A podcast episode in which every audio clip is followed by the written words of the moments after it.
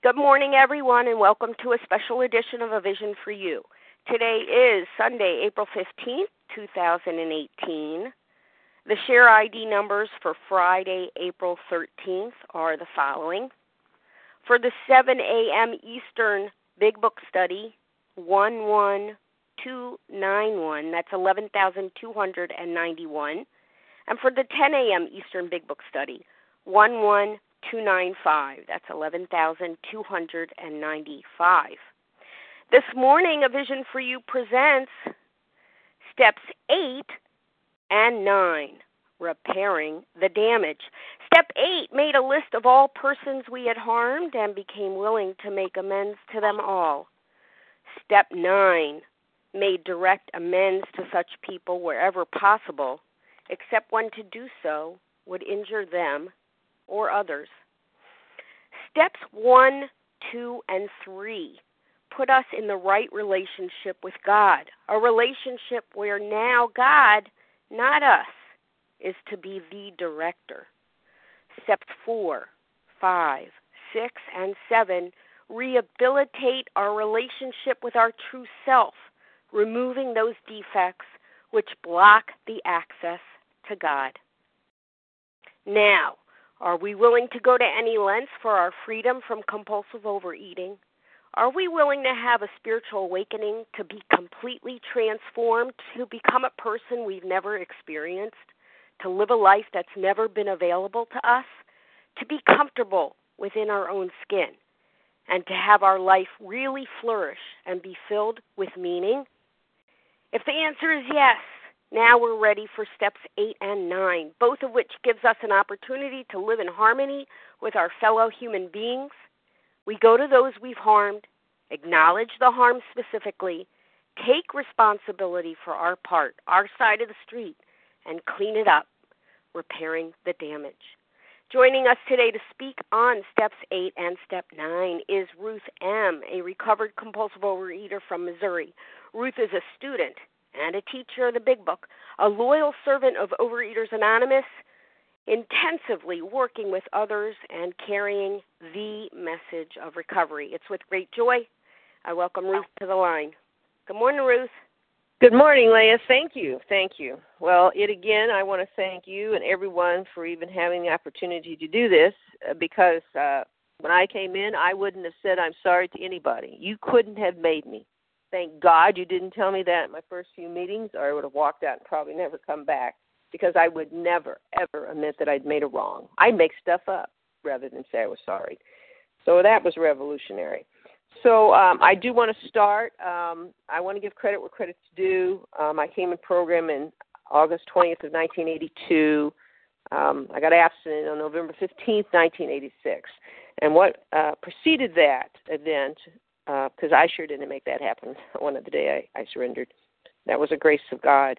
But I had gone. To, uh, uh, I and some fellows gotten in a car and we had driven from St. Louis over to Kansas City because we we had heard about some two people called Joe and Charlie, and they were going to be doing a weekend retreat for AA. But we little OAers were going to get there and we were going to hear what they had to say because I I had I was really wanting to understand the big book. I had I'd read it, but I didn't really understand it, you know, and I, I had been you know struggling. And so they said, "This, no, these are the two people you got to listen to."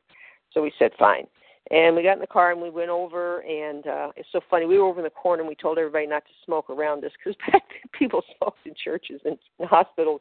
Uh, but anyway, so they said, okay, all right, you four women. Uh, but anyway, so uh, but I, I left there understanding the big book in a way I'd never understood it before. Um, it it moved me in a way I can't describe. Um, I tried hard before then, but they gave me something that I I I just didn't have, and it and it wasn't through the fault of uh, any particular person. I was blocking myself with self will. So usually, hopefully, you don't take four years to uh, understand the big book, but that was my story. So when we look at this program and, following their guidance, uh, most everything that you'll hear from me, almost everything is not mine. I plagiarize. Uh, in fact, we're highly encouraged to plagiarize in this in this program. So you'll hear from them. You'll hear from some other people in program, and so little is original from me. Uh, but as they explained, every time they went to a new step, they would just quickly review the old steps that had gotten them there because everything is built on the foundation below them. So the basics of this foundation is there's going to be three questions answered. And the first question is what is the problem? We have to know what the problem is to know if we have the problem. And if we don't have the problem, anybody on the line now can just go on their merry way, you know, just hang up the phone and and go off and do what you need to do today because you're not one of us. But we have to know what the problem is. And the problem is step one. Step one is admitting we're powerless over food, that our life's unmanageable. So, what we have to understand is the problem is isn't food. We we say it's food, but if it the problem was food, then food we'd all have the problem because we all eat. But not everybody, not 7 billion people right now on the planet are addicted to food. So it's something more than the food, the substance. There's going to be something there. We admitted we're powerless over food. And when it says that first half of the step, we are referring to the physical allergy yielding a craving, Dr. Silkworth said. In the second half of the step, we say that our life's unmanageable, and that's referring to the mental obsession. So we have this two part to our disease. And so the first part is that we have to have entire abstinence so that we don't we don't have a physical allergy and a craving. That's the foundation. That is not eating compulsively. Find out what those ingredients are in any of the foods, and then then we cannot eat them in any way, in any form, at any time. And then we have entire abstinence, whatever those ingredients are. And a recovery sponsor can help you work with that. So once we do that, though, we still have that mental obsession We've got 11 more steps to work on that one. So if we know what the problem is, that we are compulsive eaters, then we have to know what the solution is. We, we, we, it's not like we were curious about it. We are feeling despair, hopelessness, uh, just you know, sobbing, and and it could be, it is going to be very painful to acknowledge that in front of certain ingredients we grovel to it, and we cannot not grovel to it if we ever put it in our body. So we at this point got to know what's the solution, what what can take care of this. Well, if the problem is powerlessness, then the solution is power. Powerlessness is our problem. Solution is power. But this power has to be greater than us. It cannot be us because us got us to be a glutton. Us got us to be here on the line today.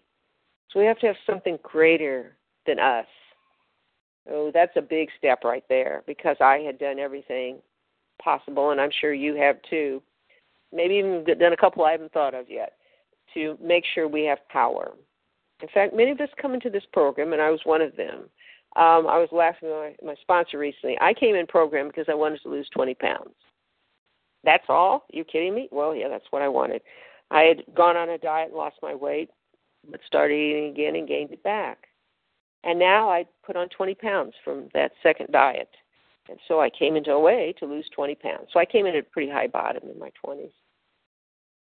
So far more than I was going to get than that. But by coming in for only that reason, to lose weight and to uh, uh, have a certain weight, I came in and used OA as a diet club. One of my amends today is to deal with that with you. Is to, is to present what the big book says because I did not come in with pure morals at all. That's all I wanted, and that's what I got. And then I became what I called a thick, the thin bitch because I had to go tell everybody how to work the program, especially if they were fat. Uh, pretty arrogant. Uh, but then I gained the weight back again. Uh, the third time I lost, I mean, then the 20 pounds. So the next time I lost the weight, I had God had to do that, and God was in charge. Um, so, but I needed to know what the solution was, and the solution wasn't me. And if the solution's not me, then what is the solution? That higher power. Okay, that's the answer. What is this, what is the solution? So that's step two. But then, how do I get that solution? How do I get the solution? Well, that third question is answered by steps three through twelve. So if I know what the problem is, and I know what the solution is. I now have a decision to make. Before I had no decision to make because I only had one course, which is to be in the problem. But in step three now, I have a decision. I know my problem. I know my solution. I must decide to go to one or the other. And so the decision made is to go to the solution. Then, if I see, okay, that's the solution I want, I then say, well, what blocks me from having that solution? Well, there's got to be something that blocks me because nobody naturally on their own becomes a glutton and spends their life through no ad- uh, addiction process. Okay, so there's something that's going to block me, and I want to know what it is that blocks me. And so I do some work and I do an inventory in step four to find out what is it that, that doesn't enable me to have that higher power, and I have this great connection. And then I go have to go talk to somebody about it, right? And in that, we I learn what are those character defects, character defects, wrongs, shortcomings, whatever words you want to use. I learn what they are, and then I'm willing to let God have them because that's what's blocked me, and I want to have that relationship with God. Well, that's really good, but now at this point, I have to go and correct the relationships I've wronged with others.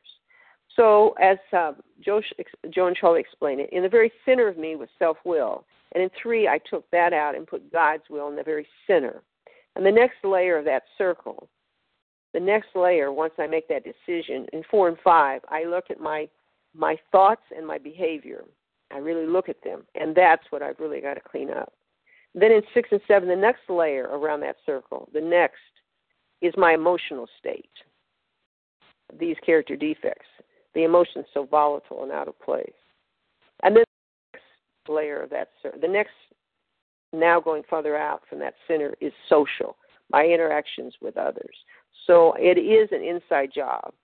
I give up the food, God takes it really does does take it because I'm willing now to let God have it. And then that decision puts God in the center. It then takes my mental and, and my behavioral states, cleans them up. Then it cleans up my emotional state, and now I'm going to clean up my social state. So now we are at steps eight and nine. All right. So when we look and we go to page 76, which is where we start, 76 through 84, in the middle of 76, now we need more action, without which we find that faith without works is dead, and we need to look at steps 8 and 9. So it says next, we have a list of all persons we had harmed and to whom we were willing to make amends. We made it when we took inventory. Okay, so we have our list. You know, this, the, when we do the steps according to the way the big book tells us to do it, when we get to steps eight, we've already done 90% of the step. What do you mean 90%? I mean, well, it's there because we have um, I use Joe and Charlie's farms right there. We know the people we've harmed. We know we know the cause. We see our our how it's affected our instincts and our exact nature of our wrongs. So we look at that and we know what who those people are and what the harm has been. So at the end of step four, I ba- when we go into do step five, so I just say while it's all fresh in your mind, put this on one farm. Uh, whom have we harmed? Uh, you can get those farms. Um, and we just put it down and we combine it. So if I say mom on resentment and fear, you know, if I have her on more than one list, obviously we put it down one time and now just mention the cause on all the farms we have. And we just make a master list of everybody we've harmed. It's there. And we then keep it and we put it in a safe spot because we're soon going to be at step eight. Now we're at step eight and we pull the farms out. And there it is a combined list of everybody that we've had some resentments, fear, and inappropriate sex conduct and thoughts, sexual thoughts too. So there they all are. And we look at that. So uh, basically, when I uh, work with a sponsoree, we pull the list out and we just go over the list. And we find that it's pretty accurate. Maybe there's one person that should not be on this list for some reason. It's possible, but not likely, but there may be for some reason. And we may find also, since we've done this, things have come to our mind, and we'll have to add a couple people. But other than that, the farm is already done for us. So we look at the farm and we say, okay, here are the people, and also places and things. It could be institutions, it could be um, people, place, and thing. But at our first inventory, it's almost always a lot of people. But we look at that and we see the harm we've done. And so with a, a sponsoree, we just go down that list and we say, okay, now I'll say to them, well, how are you going? How are you going to make amends to them? And the person will tell me, and we'll discuss and talk about it, and um, and then the person will make a note there of what how to make the amends. And we just simply go down the list, and that's our step eight. The per- we just get guidance, and we now look and we see what it is, and now we're ready to now go and and correct the wrongs we've done. It's actually no, no more complicated than that. The list uh, people are not so upset with the the step nine. Uh, the step eight, step nine, we get upset about because now we actually have to do what we say we're going to do. Now, in eight, I'll say that some people maybe are just they're, maybe they're introverts. It's difficult for them to really speak in general. They get kind of you know. So then, okay, let's write a letter and just write it down, and and I and I'll listen to it, and you can make a draft until you feel comfortable. And worst case scenario, when you get nervous and you're not sure and you think you're going to leave something out, you just look down and say, "Oh, you know, I'm I'm I'm a little nervous. Let me just read this," or just just read the letter. Now now you've got out what you need to do. Okay. So if that's necessary. Uh, but basically, we don't go out. I've had people say, "Oh, I'm at stake in step one, and I'm going to ro- just leap over all the steps and run out and go say I'm sorry to somebody in step nine. Oh my gosh, no, no, no. The reason you take nine is because you've now done eight the way the big book tells you to do it. But now we're ready. On the third line in page 77, it says, Our real purpose is to fit ourselves to be of maximum service to God and the people about us. So I can say for myself and many people, if we don't clean up our relationship, what we have there, it could be ongoing resentment and fear, but I find a lot of guilt. I mean, I had guilt. Now that I finally looked at my part of it, I felt guilty.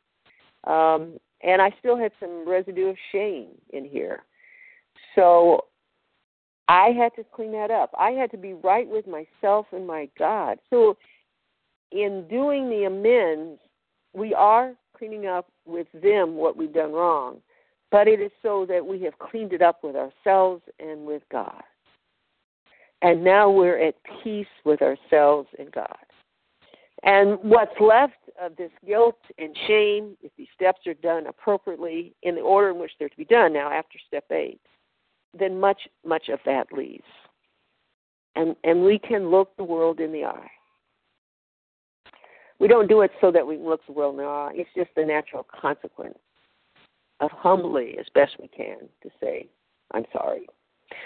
So, as I was taught, and I'll, I'll give you this five little step, little things, and uh, steps don't have to take a long time.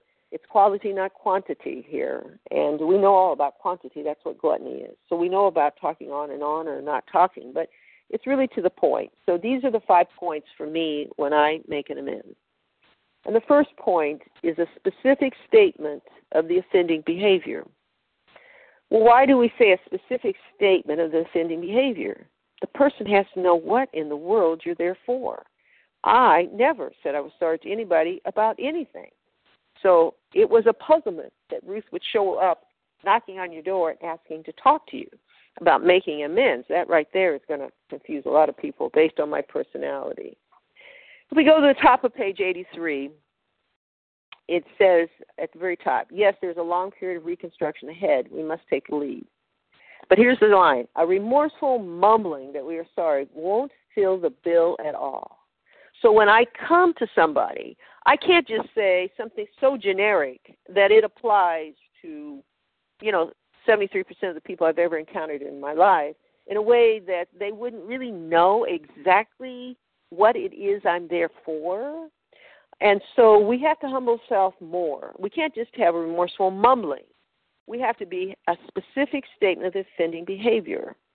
So uh, for my sister, I could I could start. You know, I want to make amends, and I could say, you know, I was mean towards you, but I can't. That's that's a generic statement. Well, most of us have been mean towards a sibling at one point in our life, so okay.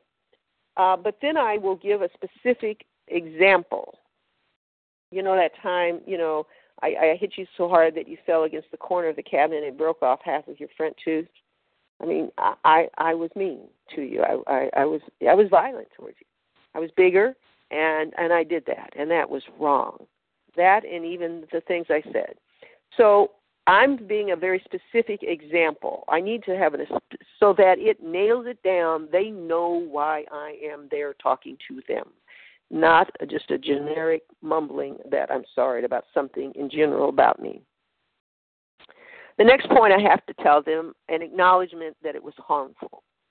So it's not enough to just say the behavior. I acknowledge that I I did something that was harmful to them. Because I'm not there about anything they've done. It says in here we clean off our side of the street, not theirs. We don't bring up anything the other person has done. I mean, they may do it later, but at this point, we're telling them it was harmful. It was harmful. I never told you that, but it was harmful. And in my heart, I know it was harmful. The third point I have to tell them, it's uh, I the, the I'm assuming all, the responsibility both the behavior I did and the harm I did. So I'm assuming it. I'm not going to let it be somehow, well, you caused it to happen or, you know, you know how you are. No. I tell them, I assume I am responsible for both my behavior and harm done. Regardless of what they did, I'm responsible. Then the fourth point I have to say an admission of regret. I am sorry. I do regret this. Should never have done this to you. And the last thing I need to do is make a commitment to not repeat the behavior. And if necessary, restitution. Commitment to not repeat the behavior. If I say, you know, this is what I did, it was harmful to you, I'm responsible for the harm and the behavior, and it was mine. I regret that I've done this. Well, if I go and repeat behavior, that's hypocrisy. Oh, I'm sorry. I'm not sorry if I do it again. I cannot come to a person and then immediately turn around and do it. It is better never to have done it than to say I'm sorry and then to, by my actions, show that I'm not sorry at all. So the behavior has to stop. And of course, if there's restitution to make in this, then that will be done. Say you stolen money or something like that, yes, then you're going to have to set up paying the money, or if you can't, a payment plan where you follow through on what you say you'll do and pay so much at a set time as agreed between you and that person. So these five points have to be said. Now, does it take a long time to say that? No, you can say that one to two minutes. The key isn't. The key is it's with sincerity. The heart has softened. I had a stone heart. My heart was made of stone when I came in. I came in with an attitude that, you know, if I it's it's all on me, I'm responsible for me. I will succeed on my own efforts. If you don't succeed on your efforts, there's something wrong with you. I I was not one to see and understand the position of the other person. I drove myself to be successful. I measured myself by what I claimed was success. And I was unforgiving, unaccepting of anything less than the high demands I made of myself. I was harsh on myself. And likewise, I was harsh on others because I had the same demands on them of the same things I expected them to have. I was highly critical, judgmental of myself and of others. I may not have told you how critical I was of myself, but I was. So for me to soften up and really speak from the heart and not the head, there's a different tone and a different attitude coming towards the other person. So the key is to do this. Now, when we do our fourth step, we have three prayers there to kind of help us. So we have a prayer regarding our resentments, bottom of page 60, 66, top 67. You know, we, we go and do this, we do this inventory, and we have some resentments, but maybe they don't go away right in the middle of doing our inventory or even telling our sponsor in step five. So we have a prayer that, that tells us what to, what's, what we're supposed to be doing. And it's a resentment prayer, the very end of 66 and then the top 67. And it says here, when a person offended, we said to ourselves, This is a sick man. How can I be helpful to him? God, save me from being angry. Thy will be done. So as we've done this and we still feel some resentment, then we'll be saying this prayer all the time. Every time it pops in our mind, anything that's got resentment towards this person, place, or thing, then we will need to say the prayer over and over. And when we get to step eight and nine, and I and I'll be working with somebody, and I, and I say, well, it sounds like you're still you're still angry at that person. Yeah, I am a little, not like I was, but I am. Well, of course, we don't start off with that resentment, you know, cleaning up that resentment because we're not ready yet. How can we come and make these five points I've made and come from the heart with a genuine sense of saying I'm sorry and meaning it, and if we're if we got anger still. So that just bobs down to the bottom of the list. You're going to continue to be praying, and then when that cleans up, now you'll be ready to go ahead and make that amends. Do the other ones where the heart is pure and ready to speak.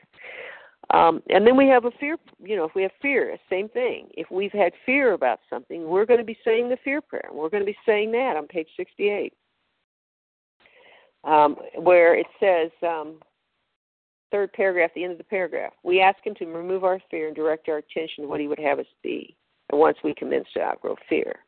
So there it is. And we're going to be saying that prayer. And every time something comes up in our mind about whoever that person, the, the institution, whatever it is, the principles, the society, we'll be saying that prayer. And then last, if we have some issues about uh, sex, again, there'll be a prayer there. And if we go to the second paragraph on page 70, it says, to sum up about sex, we earnestly pray for the right ideal, for guidance in each questionable situation, for sanity, and for the strength to do the right thing. It's right there. There's the prayer. And so we've been saying that prayer. Again, if that's still, the heart isn't pure yet, then we bump that one down. We got the other ones to work on. So we'll go ahead and work on those and continue to say the prayers. Maybe we have got to a point where we're cleaned up and we're ready. Um, what I've learned in my life is that any anger based decision I make is not a God based decision. And any fear based decision I make is not a God based decision. I've got to stop. I've got to do some step 10 work. I've got to do some step 11 because I'm coming for self will, regardless if it's just even a small amount. I have to have a purity. And to do that, I have to, then I have to come back to these prayers and say it. Doesn't matter how long we've been in program. We'll continually have to come back and clean up and clean up. So in step eight, we've made the list. We've kind of gone over a sponsor how we're going to do it. We're now going to prioritize and put at the bottom the ones if we still have any residue where we're not cleaned up yet enough to make the amends. Now, I didn't know this at the time, but I've heard it, and I, I like the idea. First, just to just take out a piece of paper, make three columns. The column, the first one is I'm doing it, it's easy, no problem, I'm going to do it. And then the second column is okay, it's a little tough, yeah, I'm going to have to make it. Okay, fine. And then there's those two or three where hell freeze over if I do those. So um, all right. So you start with column one. They're easy. They're simple. They're not a problem. You just whip through them. You get some practice. You learn better. You you you get it down so that it's the ones that are a little more difficult. You know, you've you've now better know how to do them because you've been practicing. Then you go to col- column two and you work on those. Well, on column three, being compulsive, we got to do the last two because we've done all the others. So we've got to complete this step. So then we you can do it that way and prioritize. Now, one of the thing is about um, finding these people and or how to make it. I just don't think I can make it. So I've worked with people that are. What has happened? This is the code. It's a code for I don't really want to make the amends. So now I found an excuse to now not make it. So no, no, you're going to have to make amends. Every single person on the list of some of that you've harmed, you will make an amends of some sort. You will make an amends for every single one it's on the list, that means an amends has to be made. Maybe it won't be made exactly in the, you know, quote, ideal, end of quote, but it will be something that you will make. So people will say, well, I, I, I did a quick internet search and I didn't find them. Well, do a, a thorough, complete search and find them. You know, I mean, we have to make, we really have to sincerely attempt. So um, we can, you know, be it some people we know, relatives of the family, internet search, we make we do what we need to do to find the individuals involved. Again, the reason we're not thorough and complete is because we don't want to make them. But if we know it's to it's for our heart to be right with God and others, then we have to make an amends. And then we say, well, okay, let's say, uh, all right, an example would be I, I uh, when I go through the grocery store, you know, I, I, I stole a few things there. That, that's common, or it is common that people, uh, especially, will go in, buy something, open it up, and eat it. When they get to the checkout lane, they show the wrapper and pay it then. That's called shoplifting. But because you paid it at the checkout lane, they don't arrest you. But you were stealing. You're supposed to pay for something before you eat it. Called it's called stealing. So to go in and make an amends, say that grocery store doesn't exist anymore. Well, you can still make an amends.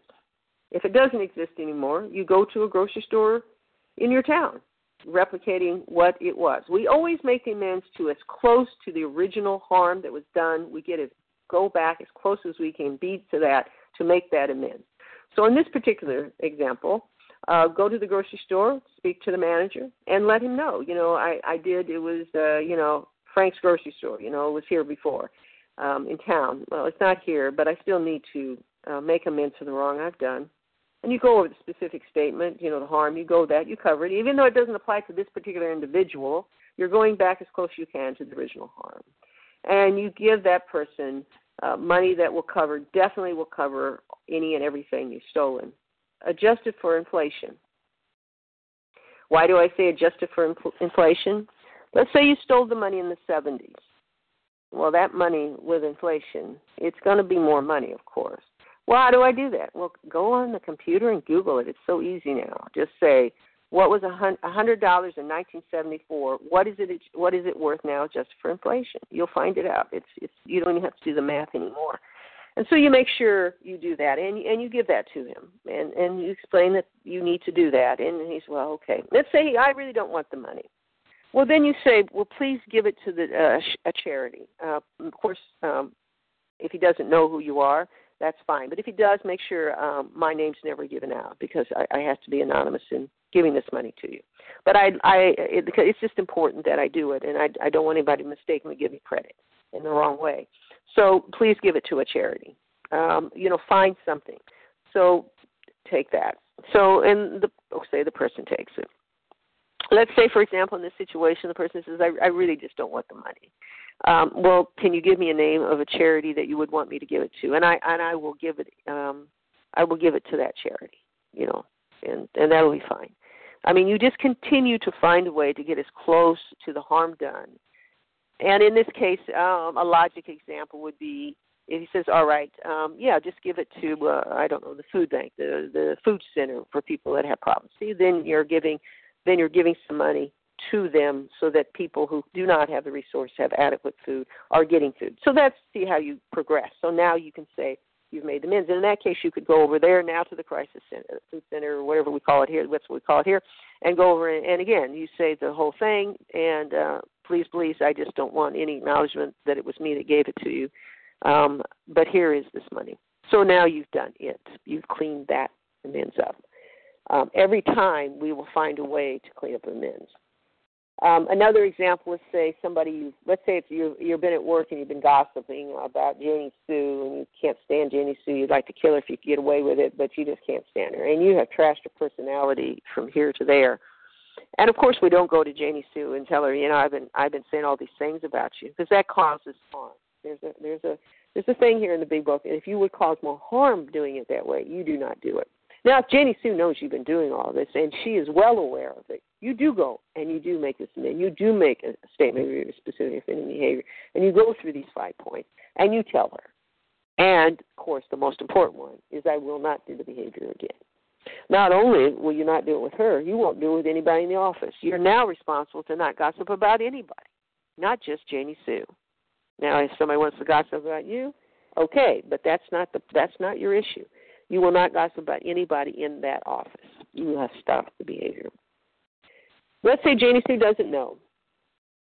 So then, how do you make amends so you don't harm her? So what you do is you go to every single person you have gossiped too about Janie Sue, and every one of them you tell them, well, "This is the behavior.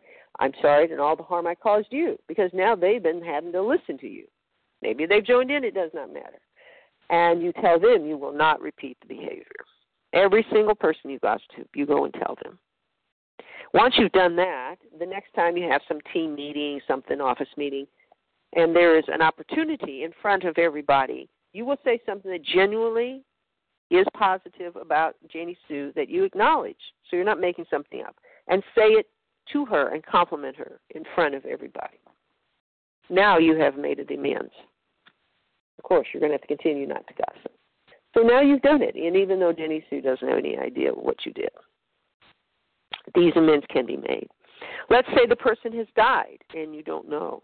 Well, um, I can give you the story about what happened with my mother when I went to the graveyard. So in that case, you would write a letter. You would find out where the tombstone is. You would go to the graveyard and you would read the letter over the tombstone because that's the last remains. Let's say, for example, that the person you just don't know where they're buried. You you've tried, you can't find it. Then you will go to the house of where the this interaction occurred, the, the place, the physical place at the time, and you go there. If it's a spot on planet Earth where it was, the building, you would go there and say it's there. The energy as close as you can do to correct the amends made.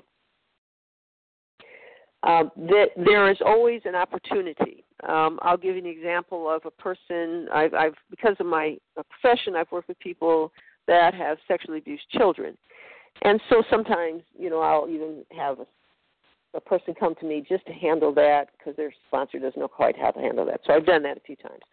And so, well, how can I how can I make amends? They'll say, I, I really honestly can't find them, and they can't. They they don't know the names of the children.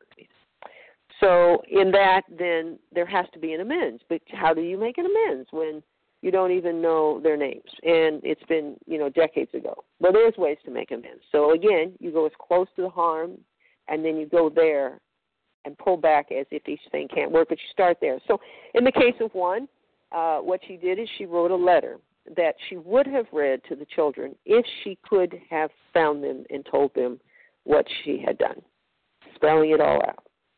And then she went to a person in the area where I live because of my work. I know who these people are, and read, read that letter out loud to this therapist who had been working with children for a long, long, long, long time. Does a, a, a tremendously great work, and read it out loud for this therapist to have hear it, and then left the letter with the therapist so the therapist could have that if at some point when she's working with a child and the child needs to have an amends made, but it won't happen.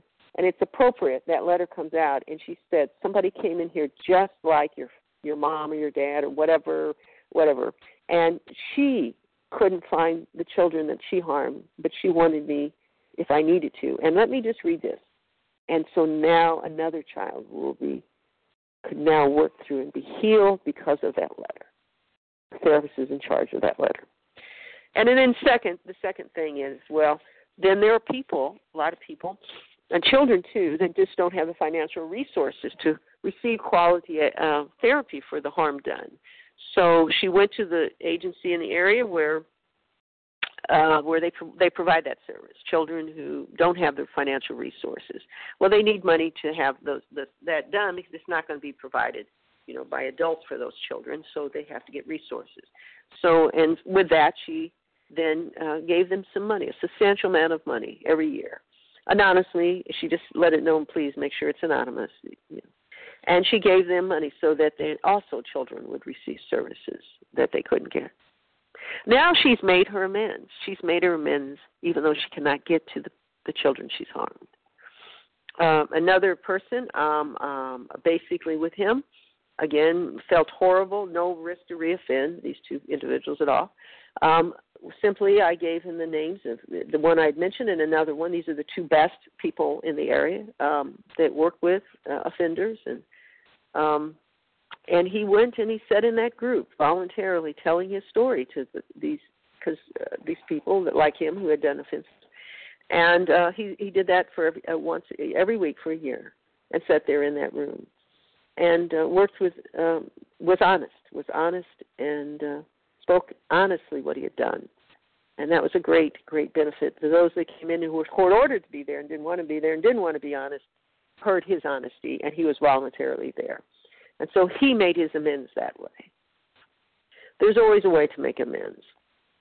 And so we we every time when we look at the situation, we and we work with our sponsors to try to figure that out. We have to know what it is that will clean it up because we want to be as I said earlier on, what do we want to do? We want to fit ourselves to be of maximum service, right? We have to be of maximum service. That's the purpose. a real purpose to fit ourselves to be maximum service to God and the people about us. And if we do this, now we now have set right our relationships with others. Okay, so let's say you have a situation where it's not a person, and um, and that comes up. So uh, in my situation, um, I had the Catholic Church. I was raised Catholic. I had some uh, resentment towards the Catholic Church, uh, some things that had happened, and um, and I had had resentment in my heart towards them. So how am I going to make amends to you know how, whatever number of people in the Catholic Church? And I didn't really know how to do that. And so it came to me that I should go. And what I did is I went to the church, most conservative of any church in the area, was still doing much of the old stuff, mass like in Latin and stuff. And I went there, and I sat in the back, and I just and I watched. I didn't know what was going to happen, but I watched, and as the mass went along, suddenly it occurred to me that these were human beings doing the best they could, and I sat there trying to do the best I could to live a life of love and tolerance and kindness towards others and not resentment and fear like I had lived it. I had lived a life that was nothing to brag about. I could not fault all of them. Yes, we've had we can we can obviously talk about the pedophilia and what the church did with that and all of that. Yes, that was I, that is not condoning behavior that was done inappropriately. But it, the church was made up of many, many, many people and many, many people are greatly helped by religion, this religion or any other. And I could not judge all the people. That was wrong. And I, I could feel my heart so- softening, and, and I realized that that I, it was wrong to be ups, to be resentful towards all of the Catholic Church. There were individuals that had made wrongdoing, but that did not make all of the church at fault. I had to soften my heart. And my amends was made. I didn't know that was going to happen, but it did happen. Um, I ended up having to make amends for racism and pluralism. I mean, I was those issues were very difficult, and I was very angry about it. And I had to make amends about those too. Um, so, what we will do, uh, we will talk to our sponsor. We, we will find a way. We always will find a way. But there has to be something for any and every um, person on that list or place or thing, there will have to be something done. And that's where the sponsor is invaluable because you may not think through, through it. How do I do it? I mean, I don't know how to do it with these cases. I just give you some examples. There are many examples, but in each time, um, the person will just will be able to help. Or you know, maybe you say, "Well, I, I'm puzzled too. I don't know quite how to make that amends." Once you, you know, talk to somebody else and they, they may refer you and you can and you but you will learn because when your heart is open to correct it so that you're right with God and others, then the information will come and you'll know what to do. So for me, um, I can tell you, and I've told the story before, but I will tell it. Uh, the men's with my mother. This this really changed everything. Um, that my I, I did have a heart of stone, and I and I was intolerant and not kind and um, judgmental. And um, for me, it came from a situation where, uh, when I grew up, uh, my mother was paranoid schizophrenic. schizophrenic. Um, she was violent. She was neglectful. Um, it was a dangerous place in my home. It was very dangerous. Um, she tried to kill me when I was very young. When she would get psychotic, um, she was she was she was sick, mentally ill. She had been in state hospitals, came out. It never really helped. She came back and was still violent. So it was a it was a very dangerous and scary place. And and so what I did is I put this bravo, you know, armor on me that I can handle anything. Nobody can pierce me. Nobody can harm me. I'm gonna be. I'm gonna make it. Mommy's not a. Re- I mean, mommy's here, but mommy's not here and so I'm going to have to make it on my own. And so there was this uh, extreme individualism that I was going to have to take care of myself, and it was a harsh world. In the end, falsely believe everybody was out to get me, and I was going to I was going to make it no matter what.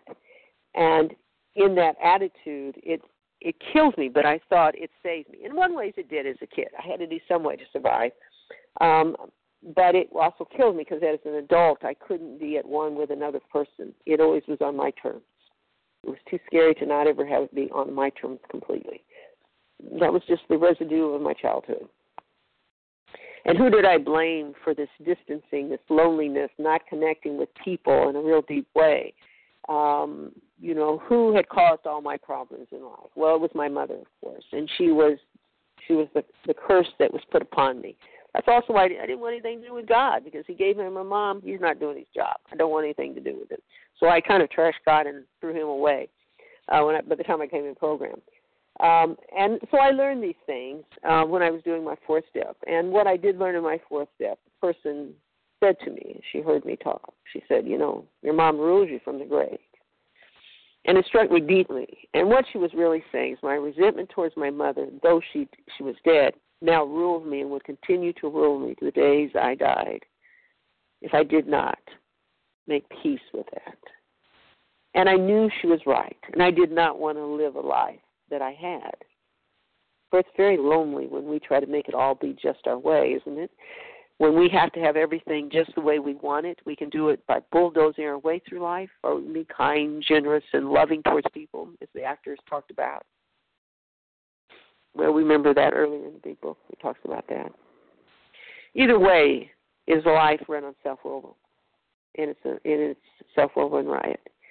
So I knew that I had to do something. So when I came to step nine, I I knew that I had to make amends, but I didn't want to make amends. I didn't want to let go of this narrative that had been deeply, deeply rooted in me, even from when I was young. Because when I was 12, my my my mom was also very sexually active. She had all kinds of affairs, and she ran away with some guy when she was 12. Uh, and so at that point, I um well, I hated my mom. I I did not want her back, but I would like a mom, and there was no one that was there. I I didn't have anybody, so then I really did raise my myself, and um, so what was I to do? She had she was gone. She now was dead. I had really didn't know what to do, and um, I prayed about it and I prayed about it, and then it came to me just spontaneously. Something had happened about two months before, and I'd listened to this cassette. And uh, on this cassette, it was um, a person didn't know how to make an amends. They had had a real anger towards a parent. It was mother or father. I don't remember that piece, but they were really angry, and they didn't know what to do. And then they had gone and written a letter and gone to the tombstone and it set it over the uh, the tombstone, and they had found relief. And you know what? That came right into my mind. Soon as I prayed, I remembered that cassette, and I go, damn it, because I knew that I had to do it. But but yeah, it was good that I knew it. And so then I said, okay, I'm going to make amends. So um, it was like the end of winter. I wrote the letter. I looked on the map where my mom was buried because I'd never gone there. It was maybe three, three and a half hours from my home. And uh, I got in my car and I drove up. And um, when I got into the town, it was not a large town. I got into a town, and uh, there was a little few snowflakes, kind of you know flurries, but uh, and so there was nobody actually walking. There was nobody out on the streets walking, except I looked over and I saw this one man just walking along. And I don't know if he was a person or an angel, but I rolled down my window and asked where the graveyard was. And he gave me exact directions, and I thanked him. So I went. I went to the graveyard, and uh, first thing I did is I drove around in my car to see if I could see her name on a tombstone. Well, I knew that wasn't going to happen. She was also a compulsive spender. She couldn't do any. Money just went right through her hands. She had nothing. She was always about more money, more money, and it was never going to be on something that big. It was going to be a small one down on the ground. So at that point, I got really, really angry at God, and I went and I turned off my car and I told God off and I cussed him out. I used profanity. I told him he screwed it up. What in the hell was he thinking? And I remember saying, "My ass is going to turn into an icicle before I find her out here." And I'm I was furious with God, but there was a piece of me that did still didn't want to make the amends. That's what it was about. But I put it all on God, blame God, um, and just told him off. Well, then at that point, I calmed down a little you know, with that kind of anger, you're going to eventually come down. And the thought came into me, well, why don't you just get out of the car and just walk in that direction? She's not been dead that long. Walk over in that direction. That looks like the part of the great of the, of the cemetery that's not the oldest. So I said, fine. In disgust, I took my piece of paper, my letter, and I got up and I just started walking. I walked and I walked and I walked. And all of a sudden I looked down and it was her tombstone. I had walked right to her tombstone. Oh my God. I knew then what I had to do. Oh, I'm sorry, God. I was really mean. That's wrong. I had to make an immediate amends to God because I had cussed God out and everything. And I'm apologizing, apologizing because I knew I blew it. I really blew it with God because God took me to the tombstone. In spite of my anger and telling God off, God still took me there. So I, I apologized quickly. And then I and then I took the letter and I and I read it over the tombstone. And what my letter was about because I said, "What would I make amends to my mom?" She was, she was, and I can tell you today, she was a horrible mother. She had no mother instinct. She never had any kindness, any love, no gesture, no thought, no word ever in her life that showed any love or care for me or my siblings. It just wasn't in her. I don't know why, but she didn't have it. She she was one not to have had children, except we were all born in the 40s and 50s, and there was no birth control. So, okay. So, but I so what am I going to do? Um, at that point, I, I'm not thinking that I, what I just said. I wasn't thinking that generously of her, but what could I do to make amends? Well, what I had done at one point in program, I had made a commitment to God that I would carry this message to anyone that needed the message.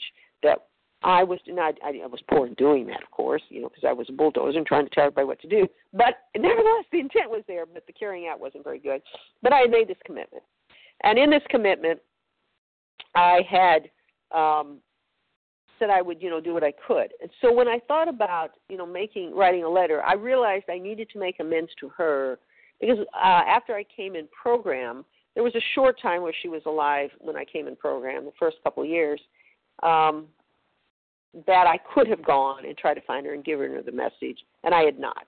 So I was making amends for not in my my resentment towards her, not honoring the commitment I made to God to go and carry the message to those that need it. I would just rejected that, and for that harm that I had caused her at the end of her life, I was making amends for that.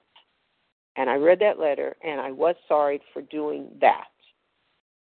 And I felt so much better. It, it was a, a, you know, there was something that I'd never, I, my heart softened some because I'd made this amends, and I was genuinely sorry for. It. And I thought I had now completed my amends.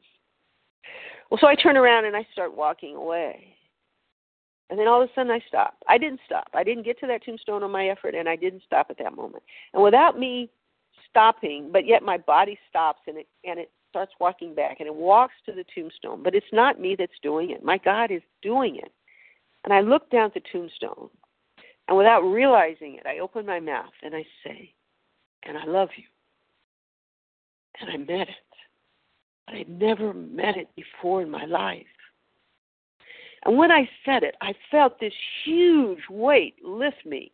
I don't physically I felt so much lighter. My mind was so much lighter. My feelings were lighter.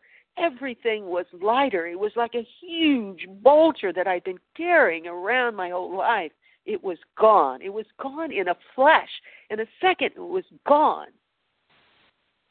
And I've never once felt one second of anger towards my mother since that time. It all left in this unbelievable moment.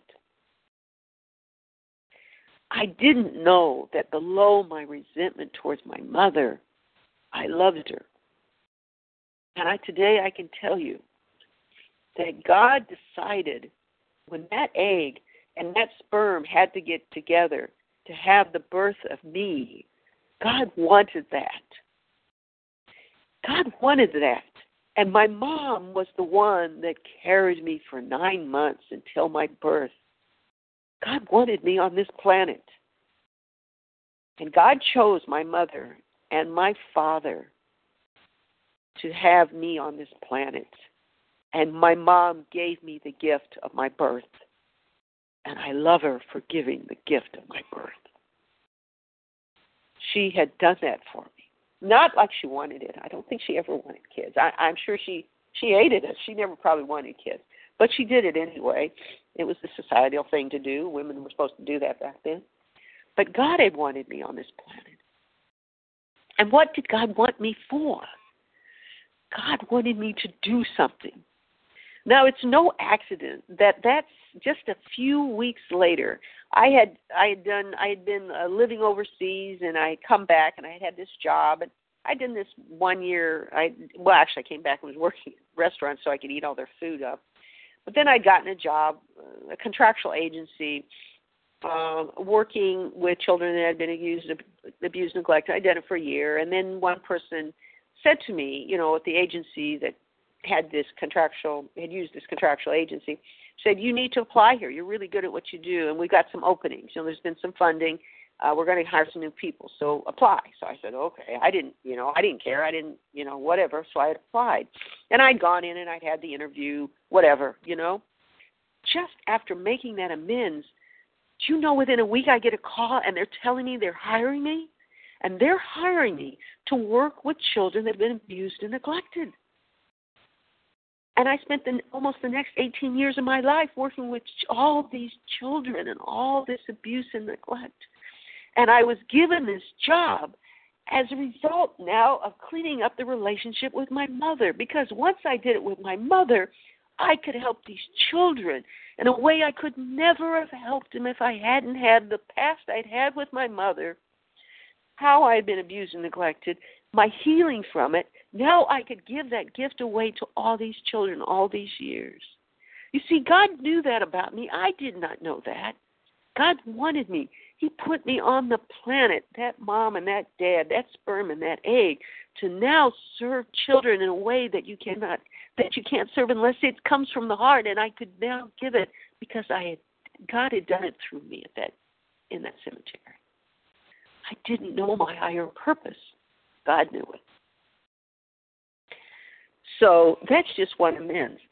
But there's a funny side to this whole story because I got I well I I don't know I felt like I was on top of the car dancing on the way home instead of actually driving it, and uh, and so then a little crazy, I decided to make all my amends the next weekend.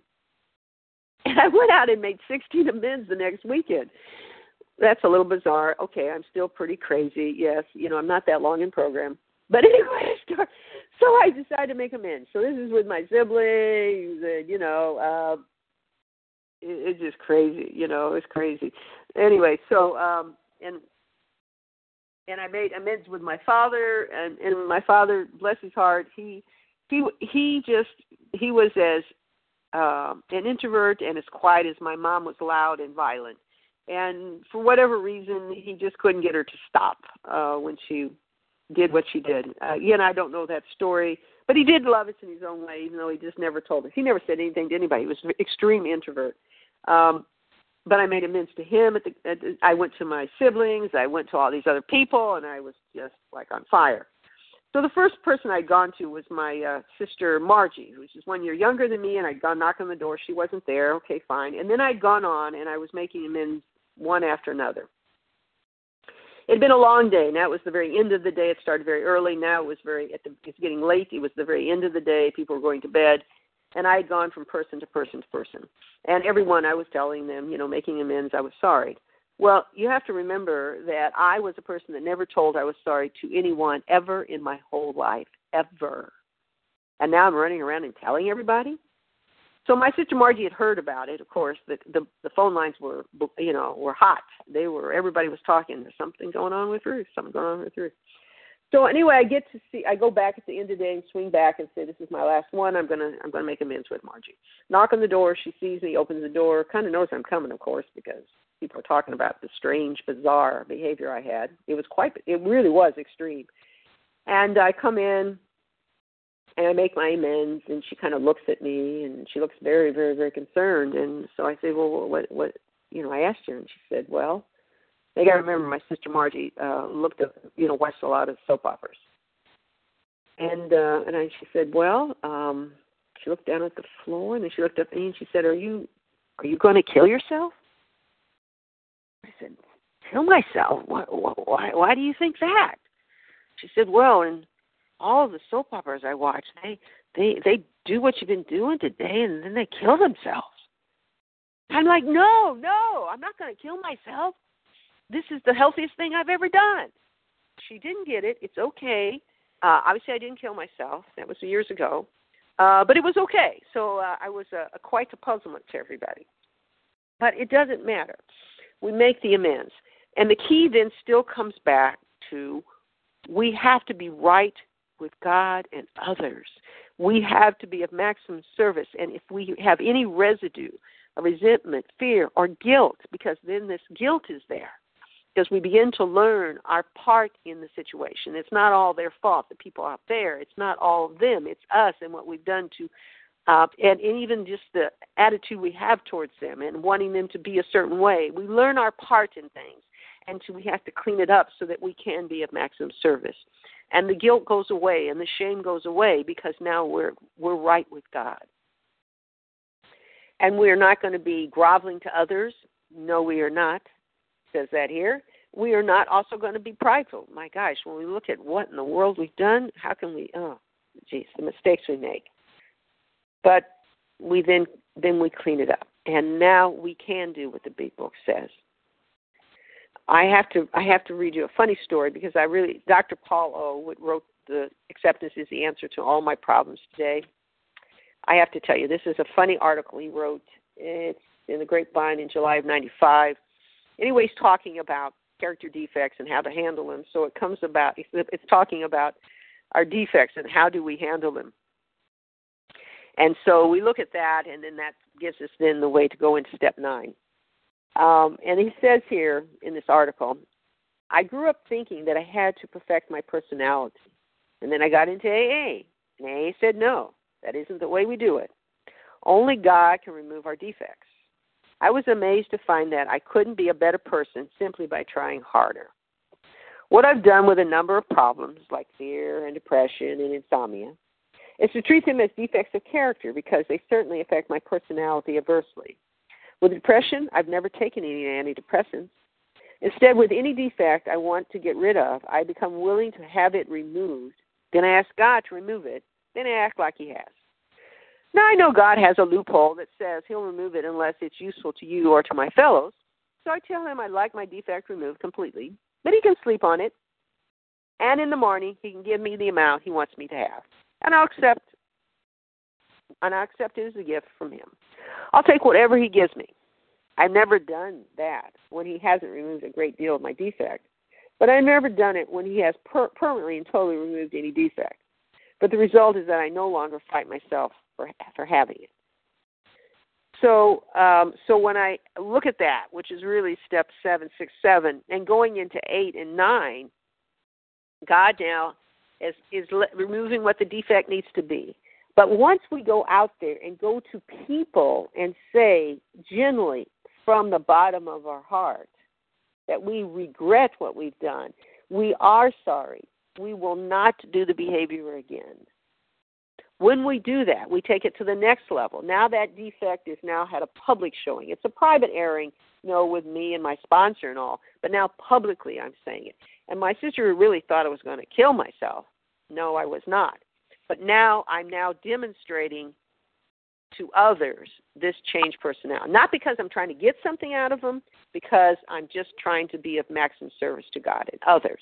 And in doing that, then that boulder, that huge boulder, when I made that decision at three, and I looked over the, that path I was now going to take, the path least less traveled, that road less traveled there I see this big boulder. And now, by going and writing down and looking at these defects and talking to another and seeing and really understanding them and doing the process of letting God have them to the extent and whatever God wants to do with them and how God wants to remove them, but God's in charge now. I don't even ask God to remove my defects because God doesn't need to be told what to do. And then I look at how now I can see how I've harmed others. I can really see how I've harmed others. That's why we can't leap over from one to nine because we don't understand all of that between three and and and and seven. We don't get all of that. We're not ready yet. But now I can see how I have harmed. I could even see how I'd harmed my mother. And in that, then I have a little more humility that I can now go and really be of service and that's what the purpose is. I'm now right with God and others. And now, in 10, 11, 12, I continue to improve that conscious relationship with God, continue to be of service. It's the smallest things. And the smallest things make a big impact. And, uh, you know, I, I, this, I remember I had, uh, I think it was from, I think it was maybe from Newark. Yeah, it was. I'd come back uh, flown, flying back from the convention in September, and there was a woman there, and and, and she looked a little lost, and uh, can I help you? Well, she did barely speak English. She spoke Chinese, which I didn't know how to speak, and um, she was needing help. And I said, "Well, I'll sit here. Just sit down. Let's see what I can do to help you." And so, um, trying to understand what she needed because we she really couldn't speak many words, but she had a cell phone, and so she called her daughter. And uh, daughter got on the cell phone, who was speaking English, Chinese, and and was able then to work it out and so she was going to actually be on the flight I was going to be in, uh, coming into St. Louis, and her husband was going to pick her up at the airport in St. Louis. So I told I told uh, the daughter, don't worry about it. She's going to be with me. Uh, she's not going to be sitting in the same seat in the airplane, but we're going to take care of each other. Um, I'll take. I'll make sure. You and I will make sure. So just tell her I'm going to be on the airport uh, on the airplane, and when we get off, I will take her down to baggage claim and because that's where her husband's going to meet her, and I'll sit there with her until her husband gets there. Okay, so we'll have it all worked out. So it did work out, and um, and then uh, daughter sent me a little text thanking me. Well, you know, in the past, I never would have done that. Hey, that's her problem. She should know English. that's what I would have said in my selfishness, and I would have moved on.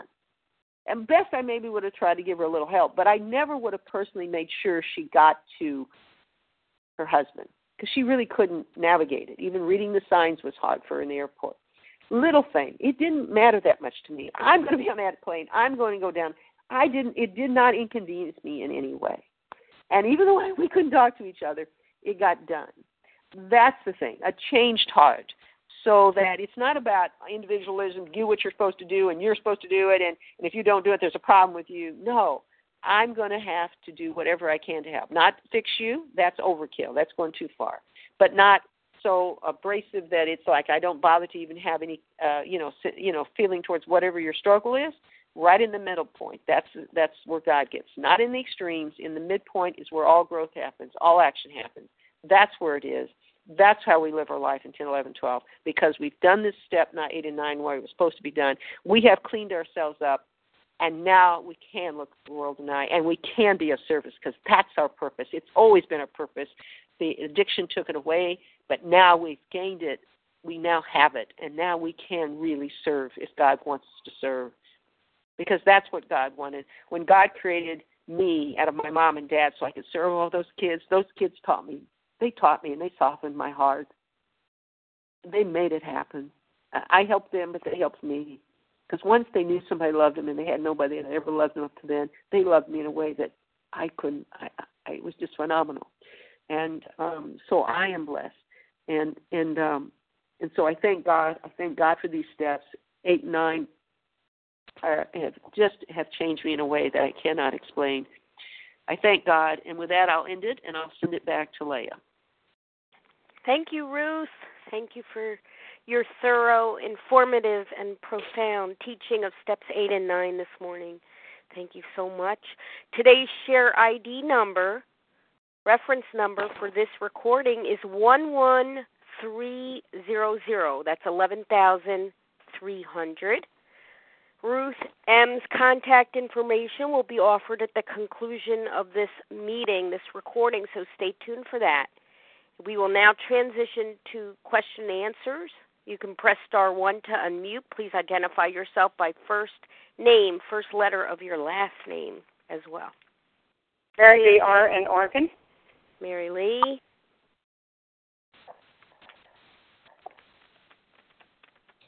Leslie M. Leslie M. Roz G. That Roz T. G. Katie. Got it. ADP, I hear ya. Thanks. Lori Lisa W. S. Lori W. Lisa S. Lisa S. Shannon S. Jenna S. Shannon S. Got it. Thank you. Thanks. Excellent. Okay, my list consists of Mary Lee R., Leslie M., Roz G., Katie G., Lori W., Lisa F., Shannon S. Did I miss anyone? All right, Mary Lee R., you're up. Everybody else, please mute. Thanks. Oh, God morning. Can I be heard? Yes. Hi, this is Mary Lee R., recovered just for today in Eugene, Oregon. And Ruth, I have just been missing you. You were there in the beginning of my vision recovery, and hooray for the higher power.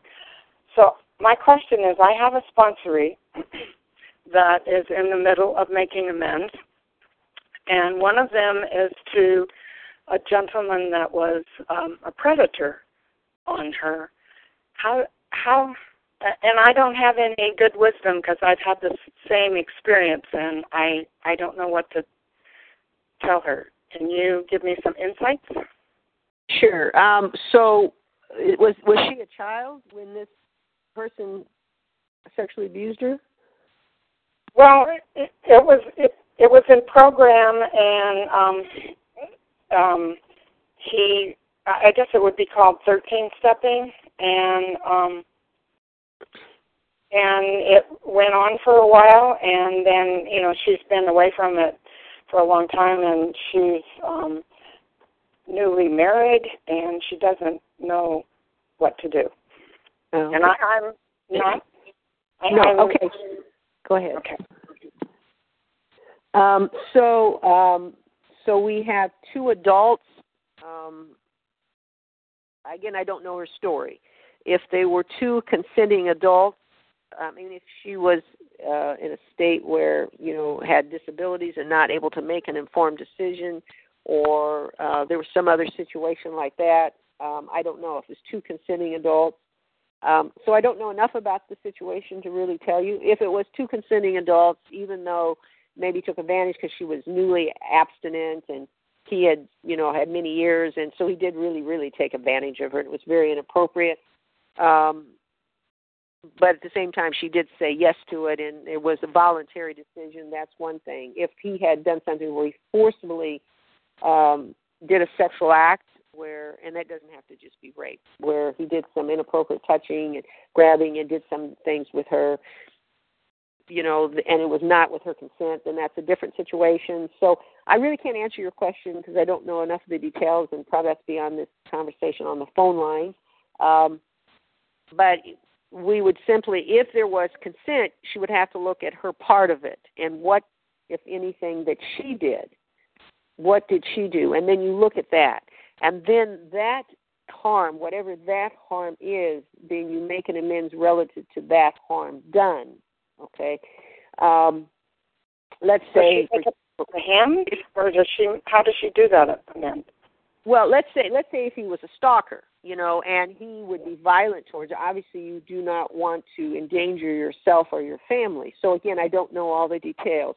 But if she it was an informed consent and she willingly participated in it, then she would simply ha- and she may need to go see a therapist or a counselor about this to really sort that out. If that needs to be, what was her part in this? What did she do? If she voluntarily consented to it and she didn't break it off when she realized how um, really how horrible the relationship was and continue to do it, then she has to look at herself and why did I continue to do this? Why did I get involved in this? And that may be issues that the therapist and the counselor would have to help her sort through so that she herself sees the harm she did to herself. And in that, then, what harm did she do to him? Again, I, I don't have the details, so I can't really give you specific because then I might be misleading you and guiding you in a way. It would depend upon the particulars of this. Okay, I'm not I'm not trying to be vague. I just don't know. If if she really did voluntarily decide, and it was not forced in any way, it, it was not uh, a sexual aggression in that he forced himself on her. Um, and she did willingly agree to it and continue a relationship she didn't want to be in, then she has to look at herself and what she do to deal with what she had done and any harm if it done him. In that situation, she could say, you know, I want to make amends that I did not break off this relationship with you when I realized that it was inappropriate for me. And I am sorry for the harm it caused you. Uh, I'm responsible for not breaking it off because I willingly continued it. I regret that, and I'm not going to do the situation with you or anybody else. If it's inappropriate, it's inappropriate. I don't do that anymore. That would be an amends in that situation, but I don't know if that fits exactly exactly what what was going on with her. You see, Spot on. so she's not apologizing for his behavior. Absolutely not. We're not ever in apologizing for the person's behavior and justifying it. it is in that case.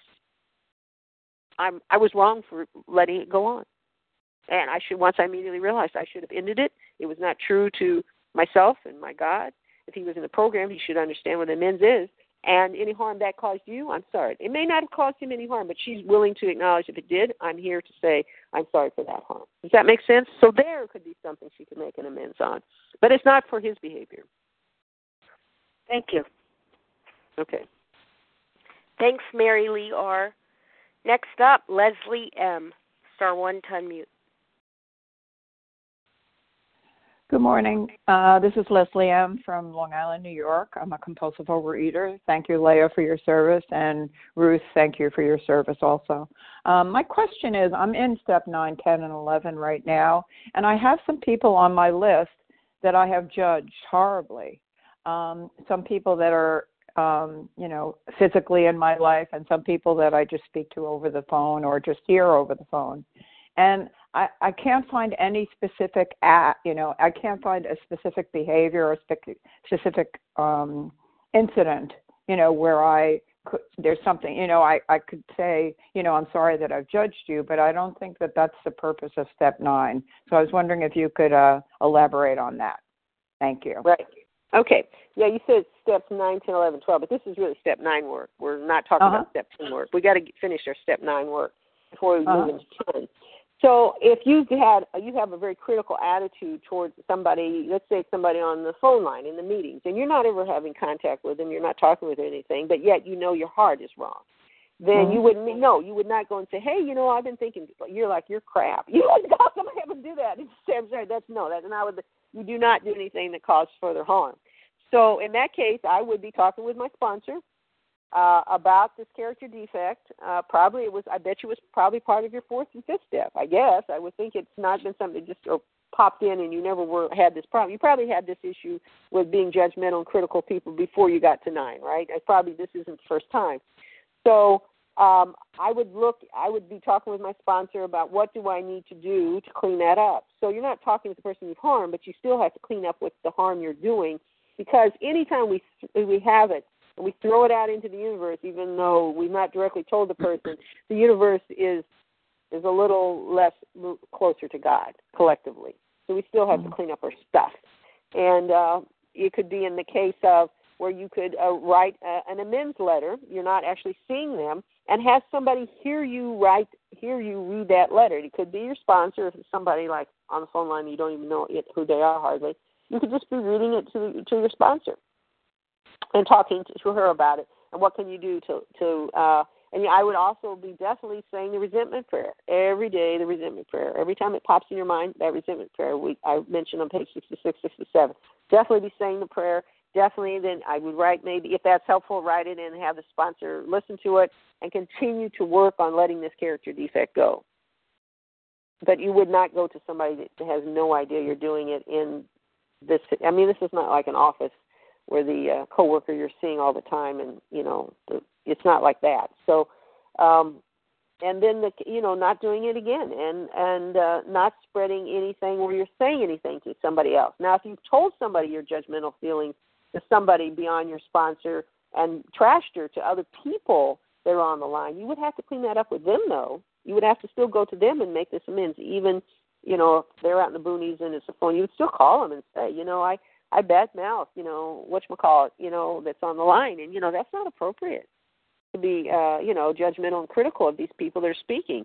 That's something you know between you and your sponsor you work out. So if you badmouth that person, these people to other people on the line, you would go to all those other people on the line and say, you know, that's gossip, and I'm not going to do that again. And then you don't gossip about anybody on the line. So you would still do that. Does that help? Absolutely. Thank you so much. Appreciate it. Thanks, Leslie M., for the question. Roz G., your question, please. Thank you. Uh, my name's Roz G. Thank you for your talk. And my question has a lot to do with uh, the previous um, caller, so you may have already answered it, but I'm still going to ask it for clarification. Okay, I have a refer. I have a referring. Uh, I wrote this down. I have a recurring defect that turns into a resentment. It's just the defect turns like I get bitter and jealousy towards a certain character about women. It's usually skinny, pretty women, and um, it turns into a resentment. And so I've discussed this with my sponsor, and she says you just keep asking God to remove it from you, which you just kind of said to the last caller. And then, then while I was uh, listening, I may have listened to this wrong, but you said something. We never tell God what to do. So, is there a difference between asking and telling? And, and were you messing that together? I, I wasn't clear. And thank you. Okay. Um, yeah, I don't tell God what to do because God doesn't need my my advice or direction.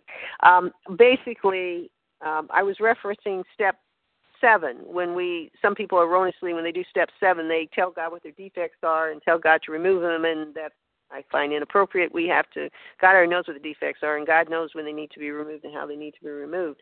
I simply come to God and say, God, I'm here. These are my defects and what you want to do with them, you're in charge now. So I, I don't ask God's removal. Um, so and uh, when we do our step nine work, it's so that we have this to be of maximum service to God and others. And it's not for me to be telling God, you know, how I want this amends to turn out. What I want to, I want the other person to say, I'm sorry too. Um, there might be a part of that, but we have to let it be pure and clean. It's our side of the street only.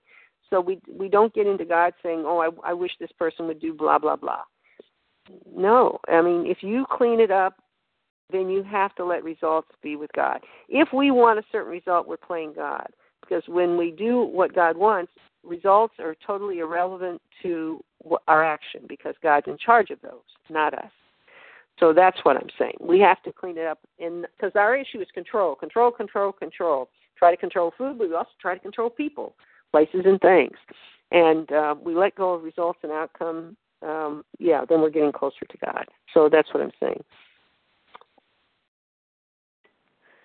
Thank you, Roz G, for the question. Katie G, star one to unmute. Hi, Leah. Uh, may I be heard? Yes. Ruth, Leah, thank you so much for your service. Beautiful talk, Katie G. Um, just wondering about long term relationships, and I know you've been kind of talking about this, but um, with, you know, formal amends to your husband or a family member, and I'm powerless, obviously, over changing the character defect. Um, and I know I'm not hopeless. I can do a slew of things to change it, but I'm wondering, like, um, do I keep going back and making the amends because my amends have no value anymore, right? Because when I continue to do it, um, they have no meaning. And I just was hoping you could um, address that if you've experienced that, how you might have um, adjusted what you're saying. Um, any any help on that would be uh, super helpful. Okay. Um, so yeah, if we keep saying to our family, "I'm sorry," and then immediately turn around and do it again, that's not an amends because the last of those five points is we don't do the behavior again. So um, I would be talking to my sponsor about maybe going what what's happening with four, five, six, and seven. What is there that maybe needs to have a little more work on? Not that it was done bad, but why am have I really understand understood the exact nature of my wrongs? Have I maybe missed something about that that I really need to better understand? Um, can am I really uh, getting you know really willing to let it go, or is there a piece of me that's willing but another piece is not willing? You know where that gets me to continue it. Have I really sincerely did the seven step prayer? Is it was meant to be done or is it more just mouthing words because when I get to eight nine, I'm still doing it? Um, so I would I would probably work with my sponsor and look at really if is there something missing in that four through seven? Do I really really understand the harm I I've caused? Do I really understand it? Because if I really understand it, I just can't. I, no, there's no way I, I I should be doing this again so I'd start there. That would be the logical first part. Is just go there and see, and maybe maybe I'm in my uh, my my addict is wanting me not to really take full awareness, understanding, and responsibility for that harm. So I minimize it to the extent that I keep doing it. uh, that's where I would start and talk to your sponsor about it and see if that gives you some more insight and uh, and clean it up better, so that the, the men's yeah you don't want to keep saying I'm sorry and keep doing it that that's not helpful to you to God or to them. So I'd go back and do some more four through seven work on just that one particular defect you're talking about. Thank you, Katie G. Lori W. Star one to unmute with your question, please.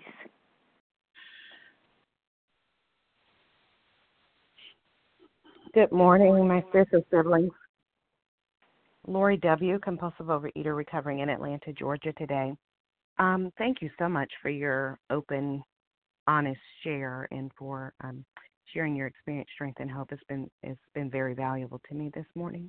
Um, I've been in programs since 2002, in and out, um, mostly just hanging out with everybody, um, not really working to recovery. But the last since I joined a Vision for You about four years ago, um, and in and out, but back in solidly for the last um, year and a half.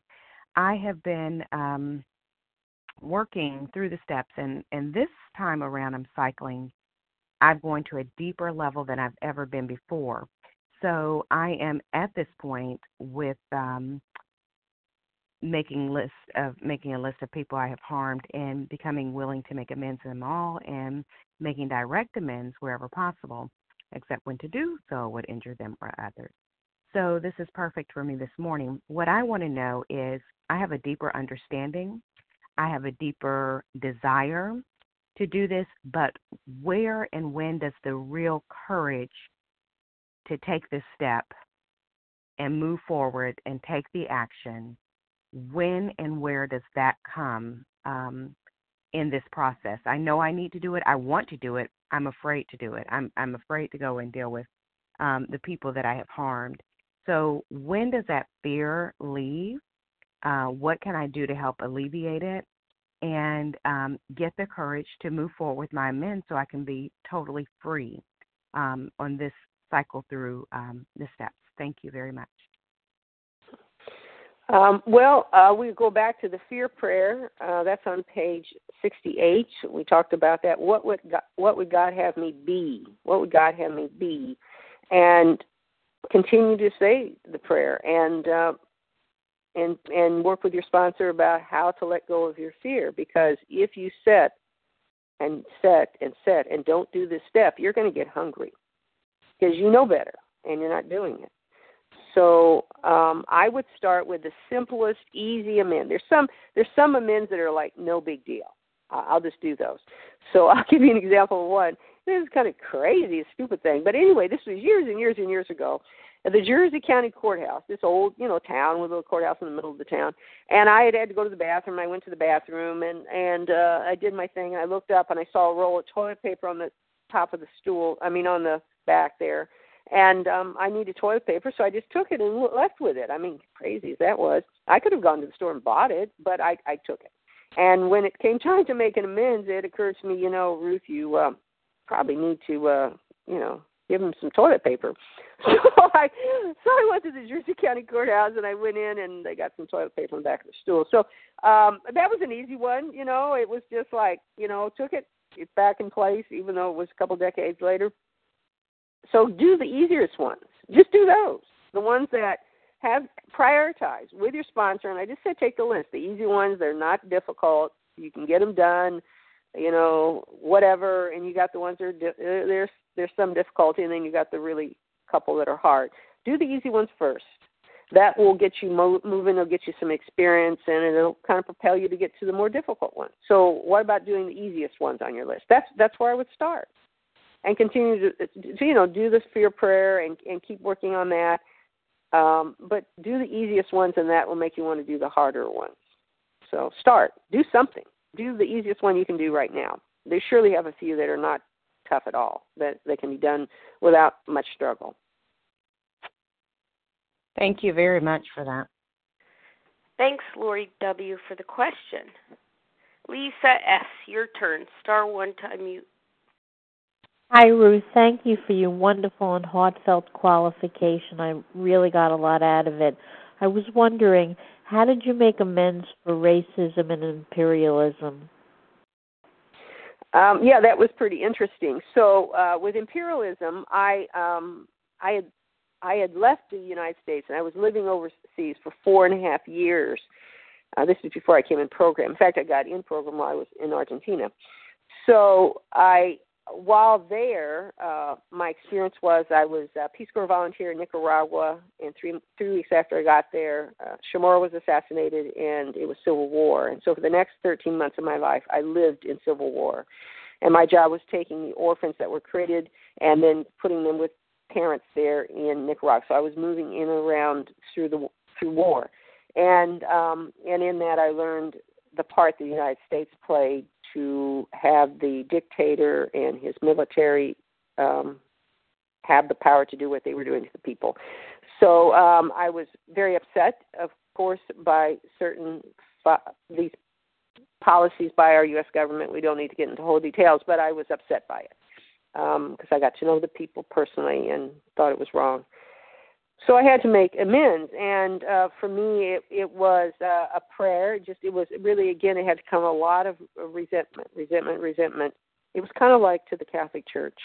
I I had to understand that I can't claim everybody that works in the federal government is evil.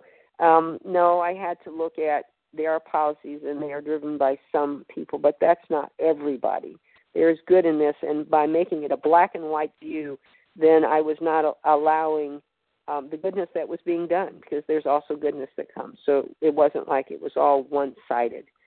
Um, so I, I just had to do some work and uh, just actually did some more reading uh, about more of the history and trying to better understand the whole picture. And that's what I had to do. Racism, the same thing. I had to make amends by understanding that this is something since the beginning of this of the European invasion. We've had this issue, and I, I had to say, okay, you know, but what am I going to do to alleviate it? So my amends in each case is to do something, dedicate my life to doing something to alleviate racism and imperialism today, and I still am committed to doing that. Even today, I, I yesterday I was doing something. I always, uh, always are going to do something to make this a, a more just place to live on our whole planet. Um, I can't, I can't just do what I can to take what I can out of it and then die at the end and say I didn't do a part. So I work on individual level, like with sponsorees, but I also work on, big issues now that I'm retired for sure. And I work to, I have the time now to do some work, uh, a lot of work uh, that tries to make it a just, more just place. And, and that means out on the streets and helping people with medical needs. If they're out there protesting, I'm going. I, I've done that. So I try to do what I can, um, and that's how I make amends.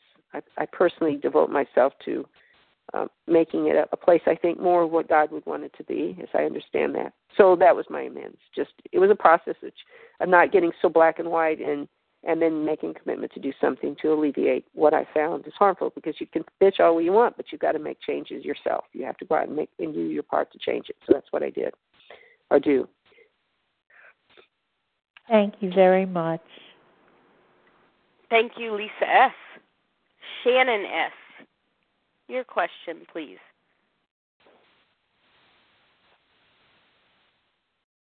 Star one to unmute Shannon S. Good morning. Thanks, thanks, Leah. Sorry about that. This is Shannon S. Recovered in New York. Um, thank you, Ruth, so much for your share. I had a question. Um, you had mentioned in the beginning about um, being very specific as to what we are making amends for. I believe you said about um, being violent to your sister and describing the exact event. Um, how do you factor in there um, the second part of step nine with um, except when it would injure them or others um, in terms of possibly bringing things up to people um, that could be harmful or the situation where you talked about with um, in answering another question um, where somebody would go to someone else and uh, make amends for not getting out of the relationship sooner and if I had made harm. Um, you, I, I hope you understand, but just um, how that that factors in um, that we're making sure we're not um, putting anybody through any injury in making our amends. Thank you. Hmm. Yeah, in the case of those two, let's say the case of my sister, she knew I was mean I mean, it wasn't like I was telling her something new. I mean, she was well aware of it. And, you know, after that, then would acknowledge, you know, some of the other things I had done, you know, in subsequent conversations through the years. So um, I was very specific so she understood what I meant because I never ever took responsibility for anything that I did wrong and I never apologized. So I needed to be very specific. Here's the example. Here's you know, here's an example. Here's what I did. So I'm here to make amends for what I did do. And she knew I did it because she was the recipient of what I did. So there's I'm not creating more harm by telling her what she already knew and and never ever hearing an apology from me for being inappropriate towards her. Uh, that's harm. That's a lot of harm. And when I thought I was right, I did a lot of harm to a lot of people about a lot of things. So, um, no, I'm not creating more harm there. So, if the person knows the behavior, knows it was inappropriate, knows I've never taken responsibility for my inappropriate behavior, coming to them and um, acknowledging that and saying, I'm sorry, is not creating more harm. Now, if the person does not know, let's say uh, you've had an affair and your spouse does not know at all, has no idea it happened. No, you wouldn't go up and say, oh, okay, yeah, look what I did to you, blah, blah, blah. In that case, you would go to the person you had the affair with and tell that person that you are the specific behavior, that it was inappropriate, you were sorry for any harm it caused, you regret it, you're not you're not you maybe now or not haven't had the affair, and you're not going to do it again, being you or anybody else have an affair. So you make an amends through the harm there because uh, that person may say, "Who cares? I loved it." Well, it doesn't matter. That's not that's their side of the street. You you still could have caused harm, and uh, so you apologize for whatever harm it is. You don't necessarily have to know the harm exactly. That's not necessary. You know that it it was harmful what you did, and how it received and the harm that person feels about it is not what is you're dependent upon. You just know that in your heart of hearts you were wrong and you caused harm, and you apologized. You just don't need to know the details of how the harm was done on, on the other person. They may or may not share that with you. They they that's up to them. So uh, the key is um, if they don't know, uh, yes, you could cause harm. But if they do know, then you just own up to what they already know you've done, and you just say so.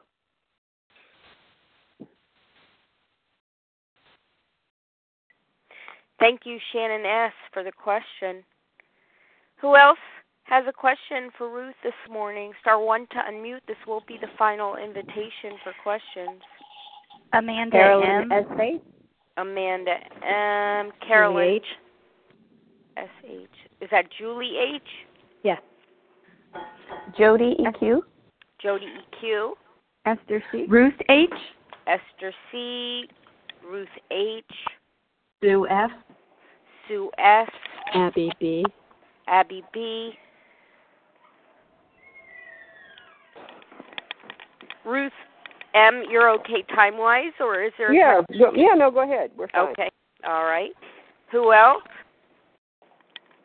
Thus far, I have Amanda M, Carolyn S H, Julie H, Jody EQ, Esther C, Ruth H, Sue S, Abby B. Who did I miss?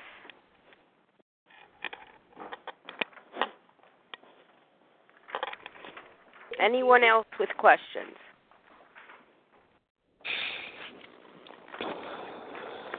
Okay, I'll take that as a no. Amanda M., you're up. Everyone else, please mute. Thanks.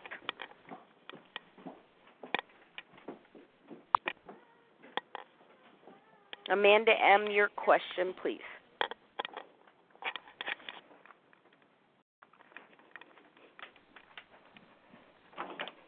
Hi, can you hear me now? Yes. Oh, sorry. Thank you. Phone issues. Mm-hmm. Um, Amanda, a compulsive overeater, recovered in Dallas. Um, Ruth, I have a uh, sponsor who has a severe mental illness, psychosis, etc. She's in treatment now and pretty much stable. 20 years ago, she wasn't, and she was in a narcissistic, abusive relationship. And he told her that she needed to try to kill one of her patients that she worked as a medical tech. And she did give her too much insulin. Nothing came of it, nothing happened. And I have absolutely no idea how to tell her to make amends for this because she was you know, in a psychosis, in a relationship that was narcissistic and abusive, and she was afraid for her life if she didn't do it. Okay, so you're saying uh, making amends for the harm she was going to do, carrying out his wish. Is that is that what you're talking about? How does she make an amends that, for that? That's correct. Okay, so and but she never actually carried it out. She just was going to carry it out. Is that what happened? She attempted, but nothing happened. Hang on, let me yell at my dog. Thank you. I'm sorry about that. Okay, so she attempted. Does the act she did the other person that she was attempting on is aware of the act that was attempted or not? Is there any knowledge? no, from... not not aware. Okay, so there's no where she would should have to try to find that person because that person knows that she he, she tried to harm. So that didn't happen. Um, she was going to attempt to do something and then it it did not happen. Then um, it would go again where she would do what she could to be as close to the harm that was created. So, um, is this time is she still working in her profession? Is she employed? In... No, sh- she's not. She's she's on. She can't be employed. So no, okay. she's not. Okay. Yeah, because it it's that. Yeah. So it would be, um, and I presume she's seeing a therapist or counselor, probably, right? Probably. Yeah, doctor, psychiatrist, therapist, et cetera, et cetera. Yeah, um, she could. Um, she could again, the psychiatrist may not understand what's going on, and she might need to write it out, but she may need to pass this information on. That could be her mens to a medical professional. She did something uh, in the medical field. This is a medical person that would hear the harm that was done and her regret for that. She could do that because um, then she it's a it's going back to the medical. It's not the actual person because we don't we don't she that's gone and the person doesn't know and she's not in the medical field or anything, but she could do it with a psychiatrist, for example, and just have them sit down and really listen to her, uh, talk about um, you know basically what she did, and she's not a threat to do it now. She's not working, so it's not going to cost her a job or anything. So she's just sitting down and going, "This is what I did. You know, I'm I'm sorry. I take full responsibility. You know, it was harmful." Um, even the attempt. Um, I'm responsible for my behavior and the harm I was trying to cause. I do regret it. Obviously, I'm not going to do it again. But I want you to hear this because it's something that bothers me because I know it was wrong what I did. So it could be done with him or her that she's seeing. That's a possibility. Okay. It might be different. Okay. You might think about what is it the closest she can get to the original harm. Um, that's an option, and then that hopefully that would um, you know settle it with her because she would need to do something is what i'm saying. Right. Um okay. I i that's perfect. Thank you so much.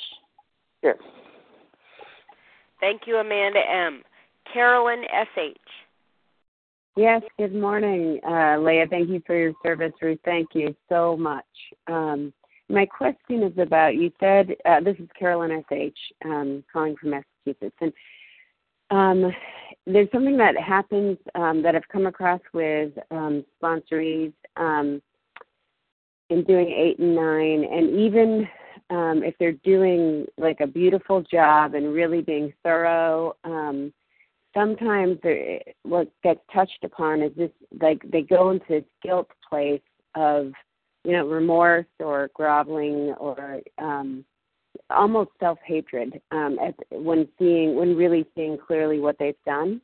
Um, and I know that feeling. I've been there, and I feel like the only way I get out of it is is I just grace hits me, and I and I just feel the love of higher power, and I and I don't know exactly what to say to them to help them experience that. What I just would love to hear what you would say about that. Mm-hmm. Well, we'll we'll have to go back now to step four, five, six, and seven. So when we do step four, and I do it according to Joe and Charlie's way of doing it, I look at the exact nature of my wrongs, and I help them, you know, so they can understand the exact nature of the wrongs. Does that mean, you know, they're the worst person on the planet? No, that's not what that that's not what you learn from exact nature of wrongs. Does it mean that, you know, in pride that you really didn't do anything that's really that harmed anybody? No, it does not mean that. Exact nature means exact. There, there was harm done. Um, and then in that insight, are you willing to let go of these defects because we see the harm they cause? And if that's there, then they do want to let go of that. They want to let go, and they want to not live in guilt because that's harmful too. That blocks me from God. That'll block them from God. And they then do the seven-step prayer. So it's the eight and nine are are going to be done as well as the previous steps are done. Every step is based on a solid foundation of the previous step. So if somebody comes in and has you know extreme amount of guilt and shame and they're blasting themselves, then um, again I we I would review what we what was learned in four through seven. Now what did we learn in that? You know, let's say the best of your thinking got you to do this, okay? And maybe you thought it was a good idea at the time. But now we see that in your selfishness, it wasn't a good idea because it was really about you, but you were so delusional thinking you were helping when that was just justifying inappropriate behavior. So now we are not delusional and we see what happened and what are you going to do about it. So um, again, it, it comes from all the previous steps. So we come to nine, yes, it, you could say, at this point, um, I'm feeling guilty and I don't want to do it. Well, okay, but if you live in the guilt, the guilt will make you thirsty and hungry, and you will go back eventually. Not if, but when you'll eventually get back, or switch to a new addiction, maybe. So, what can we do? Sometimes uh, the guilt gets uh, so intense, but it's part of the disease. The addict's trying to get you not to do the amends. You know, so now we're we're going to go that other extreme, and the, that's the addict just talking. You know, so let's be rational here. You know what what uh, what is it that you're saying that you is it that you don't want to do this, or is it is it really that um, it's really that bad? Because each step is not to try to make you just grovel and just be horrible in the view of yourself. On the contrary, the steps really bring you into a moment where you're not flipping prideful or you're not feeling like you're a horrible person. It puts you right in the middle where all change occurs because that's where all growth and opportunity is. You get to see, yes, you've made some terrible mistakes, but yes, you know, you're now trying to correct them. And trying to correct them, there's God coming through you. Oh my God, that's beauty. And you want to you want to get more towards that beauty, the true beauty of life, which is God working through you. And and there's the focus. Um, I would try to come to.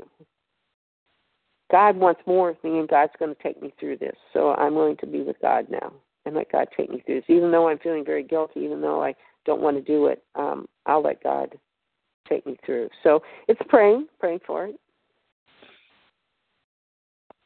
Thank you. Thanks, Julie H.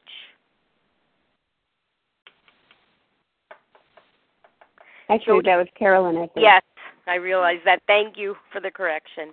Thank you, Carolyn S.H. Julie H., now you're up. Hi, this is Julie H. Thank you so much for your service today. Uh, my question is when you spoke about abusing your younger sister, at what age are you referring to? Like, would I make an amend for something I did as a child when I was like nine years old, 12 years old? So, how far back in my life would I be going? Is it as far back as my memory takes me, or at an age where I'm responsible for my actions? Um, if you could just clarify that, I'd appreciate it so much. Thank you.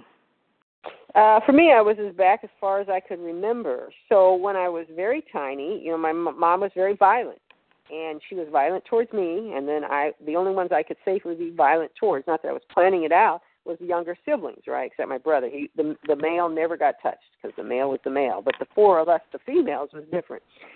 So, um, so from from early on, I had this anger about being abused, and then I then expressed on on my two younger sisters, and so for my sister, it doesn't matter, you know, uh, am I going to talk about it from 12 up? No, I'm going to talk about it from when I began doing it. It's just I did it at the level I could do it.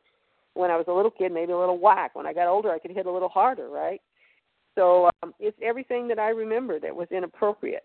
Now, was I thinking, okay, I want to hurt her? I want to? No, I never actually thought that. I was just mad, and and I thought she did something wrong. It made me mad. See, I, I uh, but maybe when I was little, I didn't even think that much. But I still did the harm. So I want to make amends to her for all that I remember that was inappropriate.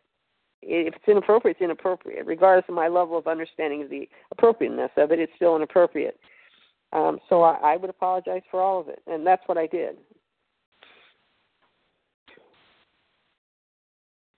Thank you, Julie H, for the question. Jody EQ, your turn. Thank you, Leah. Thank you so much, Ruth, for this wonderful presentation. So my question is for those of us who have been work trying to work these steps to the best of our ability for a long time. In my case, 30 years, and and in many, many others, as I believe too. So, I I didn't always have the benefit of such wonderful sponsorship, and I I botched it more than once, um, trying to make amends, and then trying to repair the amends later on has been problematic. Because once you've tried to make amends more than once, it's like people get tired of it and they don't want to hear it anymore. So, um, for those of us who have perhaps done it wrong, um, do you have any any words of wisdom as going forward? Do we go back and again try to do it the right way, even when they're like saying no, enough is enough? Mm. Well, um, for us, get for me, I'd have to look at myself. Whatever they say, they say. If I keep saying I'm sorry and keep doing it, it's wrong regardless. If they say it's okay, they, I keep coming to them, right? I mean, it's not their response. I'm not going to make amends because of the response. I'm going to make an amends because I, I did not, um, you know, I, I repeated my behavior, and that is unacceptable. So, yes, when we make amends, when we uh, when you know I'm working with somebody, if they are still having anger or fear towards the person, they're going to have to keep praying to get that heart pure so that it can be can be done where God can come through because God is blocked by anger and fear, so God can't speak through me when I make the amends. So it's not going to be at the quality that I really should have it. So I have to do that. Let's say you've gone out and done it anyway, and you really were still mad, and so you said, "Ah," and you kept doing it yeah, you've made an amends. So at this point, it still comes back to you. Are you cleaning up your stuff before you go to them again? Okay, are you really cleaning it up? Do you still have resentment? Do you still have fear towards them? And you keep making amends, but the, your heart is not pure? Then it's your head talking. That's all it's talking. Nobody wants to hear your head talking, and you keep doing the behavior. So it would be working with your sponsor to make sure that you are proper in in how you feel towards them. You feel love towards them. And when you come with love towards a person, they can feel that. Mm-hmm. They can feel that. So I would work on me. The issue is not them, it's me. Where am I coming with love? Now, if you keep doing something and you don't ever come with love, they might notice that change. And that's different than just saying the same thing and still keeping the same attitude. So it does it does come it, it you, we need to change and we need to talk differently. Now, really, my sister thought she really did think I was going to kill myself uh, because it was radical what I was doing, but um, it was okay. You know, I got through as best I could, and uh, today I do better. You know, you know, we get better at this. So, uh, right, what the one of the big things that happens when we get pure and we clean it up and really do it, then you know what? We do a whole bunch of stuff um, we don't do a whole bunch of stuff that we would have done because we're not going to want to make amends for it. We don't tolerate what we could tolerate. You know, there was a point I remember it had been many years, and I was looking back on my life, and and I realized that there were uh, some things that now farther along spiritually that I did not feel at the time were really inappropriate and needing an amends. But now, in a far along farther place, I realized no, I really do now need to go and make amends to those people. There was three people I had to go make amends. They had done something wrong, or it was a secondary damage. I apologize to the person I did wrong, but this but there was somebody that impacted by that that was uh, connected with that the person I was making amends to that also got harmed, but I didn't see it because I was just focused on the person that I'd harmed, and so I went and made amends to him too, you know. And uh, he ended up saying, kind of looked at me, didn't know what I was talking about, and then he goes, "Well, thanks." I mean, so secondary damage. I didn't realize all my secondary damage right? Let's say if I harm somebody and the spouse is harmed, but I didn't really have contact with the spouse, you know, but the spouse got hurt, and now I realize that I can still make amends for that. So I expanded into beyond. So uh, we just clean it up. But my my response to you first is you've got to get clean with yourself and your God, so that it comes so that when you speak, you really are coming with love towards that person. Mm-hmm. So that you can speak from love and let God speak through you. Then then that's when you go to that person They they don't want to hear you just keep saying the same thing. So, So do your work on be you. a could be a long time between you know could well, it while. would be pray, but but again, that prayer, resentment, fear prayer. Every time the thought enters your mind, you're praying. You might have to do that Mm-hmm. 57 times a day. I don't. Who cares? Maybe tomorrow it'll only be 46. You're going to work really, really hard because you know it blocks you from, and you now are not able to be of max service to God and others. So you are going to put a lot of time and effort on it. If it's going to take a long time, you set yourself up. As Jesus saying, "What's going to take a long time?" So, oh, it's going to take a long time. Doesn't have to take a long time. That's not true. It doesn't have to be. That's your that's your attitude. If your attitude is what's going to take a long time, so oh well, it'll be really slow. No, not necessarily. Uh, You know, I mean, with my mom, I didn't want to do it. That's why it took it took the time it did because I didn't really want to say I was sorry. When I was wanted to, in spite of me being at that at the cemetery and God, I'm cussing God, I still got it done because I, there I wanted to. So it comes from, am I going to believe it's going to take forever, or am I going to decide, no, God, it's in your hands, and I'm I'm putting everything into it today. I finally decide I'm letting it go. I'm I'm really praying, and I'm really making it really the top of my list of things I got to do because it blocks you, and I I don't want anything to block you from serving, you know, the people as you serve through me.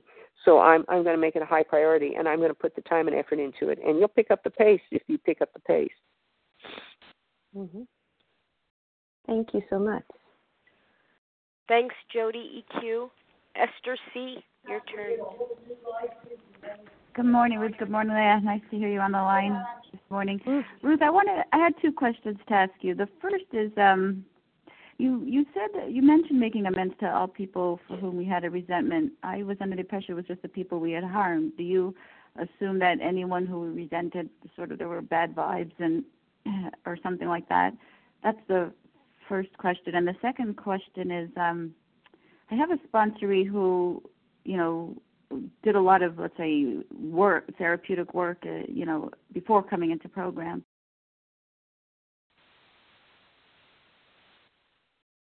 So we did, you know, she didn't feel we needed to do it in, in you know, in the framework of the 12 steps. I just wanted to know what your comment about that is. Thanks. Okay. Um, so if I never tell a person I'm resentful at them, but any and everybody that's in a room with me would know that, um, you know, including that person, I probably still need to make an amends.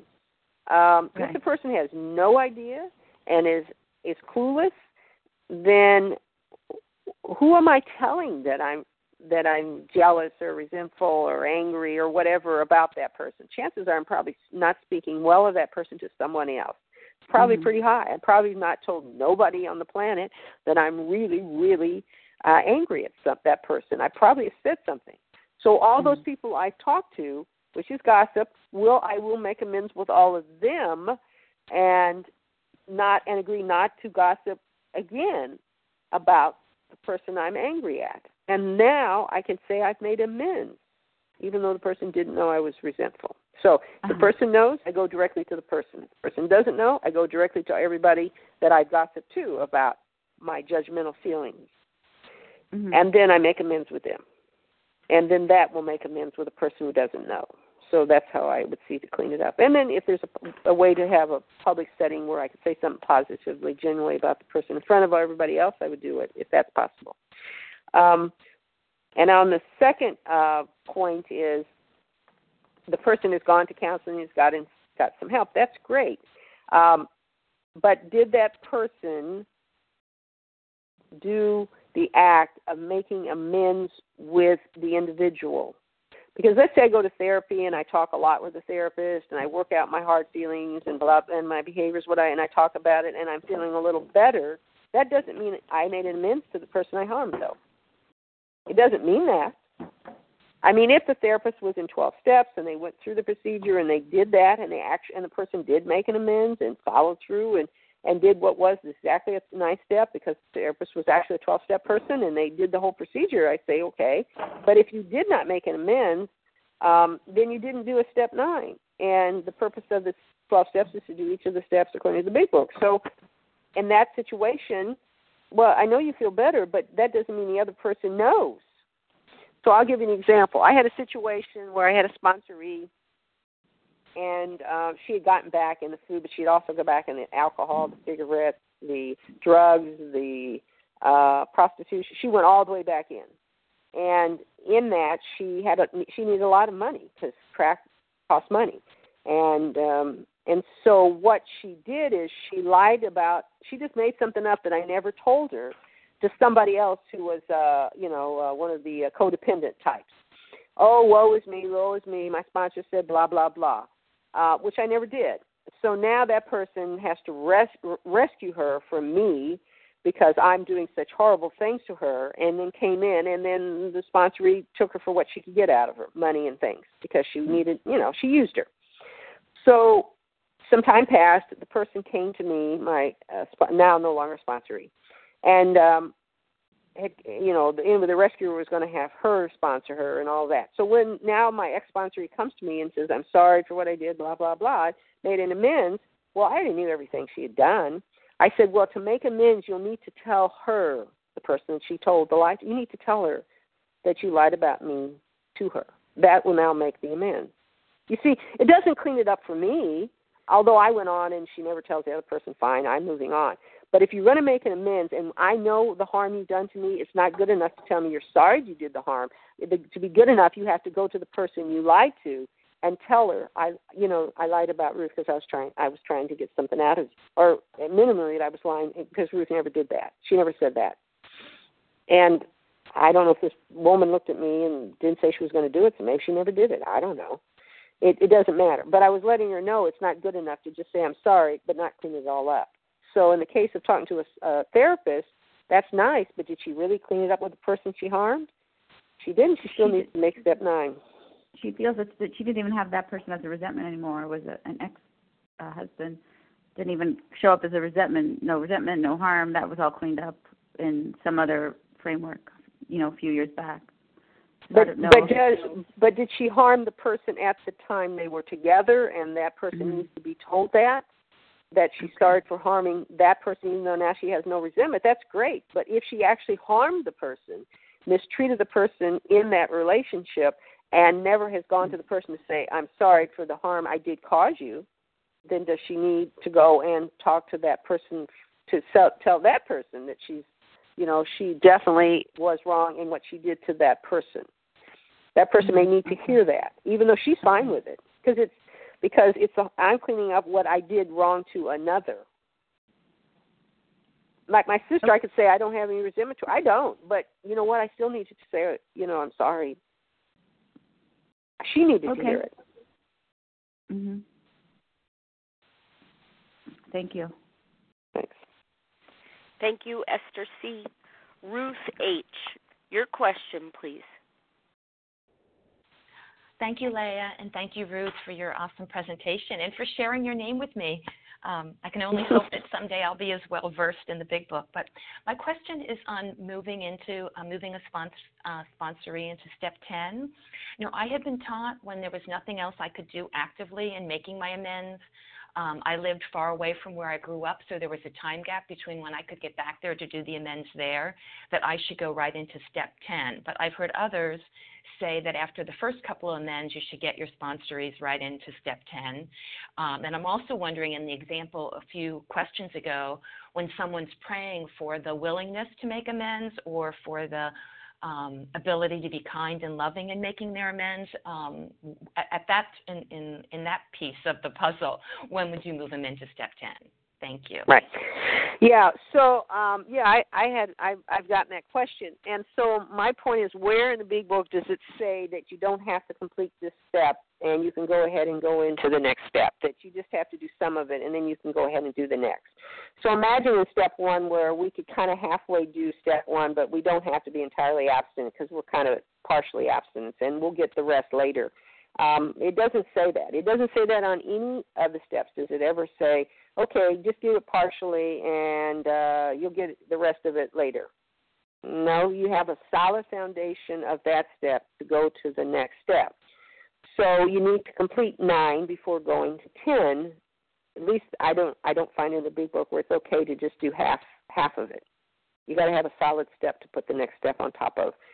Um, now, it is true that let's say you're gonna you got some restrictions on finances and you're gonna see somebody in three months uh, on a trip, but you really don't have the finances to go see him right now. You could call him and and make the amends over the phone, knowing that you will when you see him in person, you will make it a second time. You could say, you know, I just wanted to tell you this. Um, I'll be seeing you, you know, in the summer, you know, in June or something, and you know, I'll, you know, and then we can talk some more. And so you've made the amends to the level you can, knowing you will complete it in June. You have done everything else, all your steps are done, but financially you cannot make it to do it face to face. Then yes, you could go on to ten because now you have made the amends, but you're going to go ahead and do face to face like the big book says you need to do. So if you've done everything you can do, you have nothing more left. You've made every attempt you possibly can. You're still going to make an amends. Every menu, every every person on the list, you have to make an amends to of some sort. There has to be something done. And in the case of calling the person and making amends, and you said it right with the person, um, yeah, at that point, yes, you could go because this is April, and you got two more months, so you could then start and go ahead and go on ten.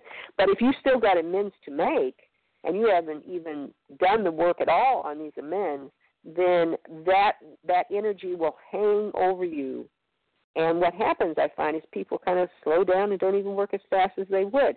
We have, um, you know, a race against time. It's true. We have to get through these steps. We have to do them thoroughly and well, as the big book tells us.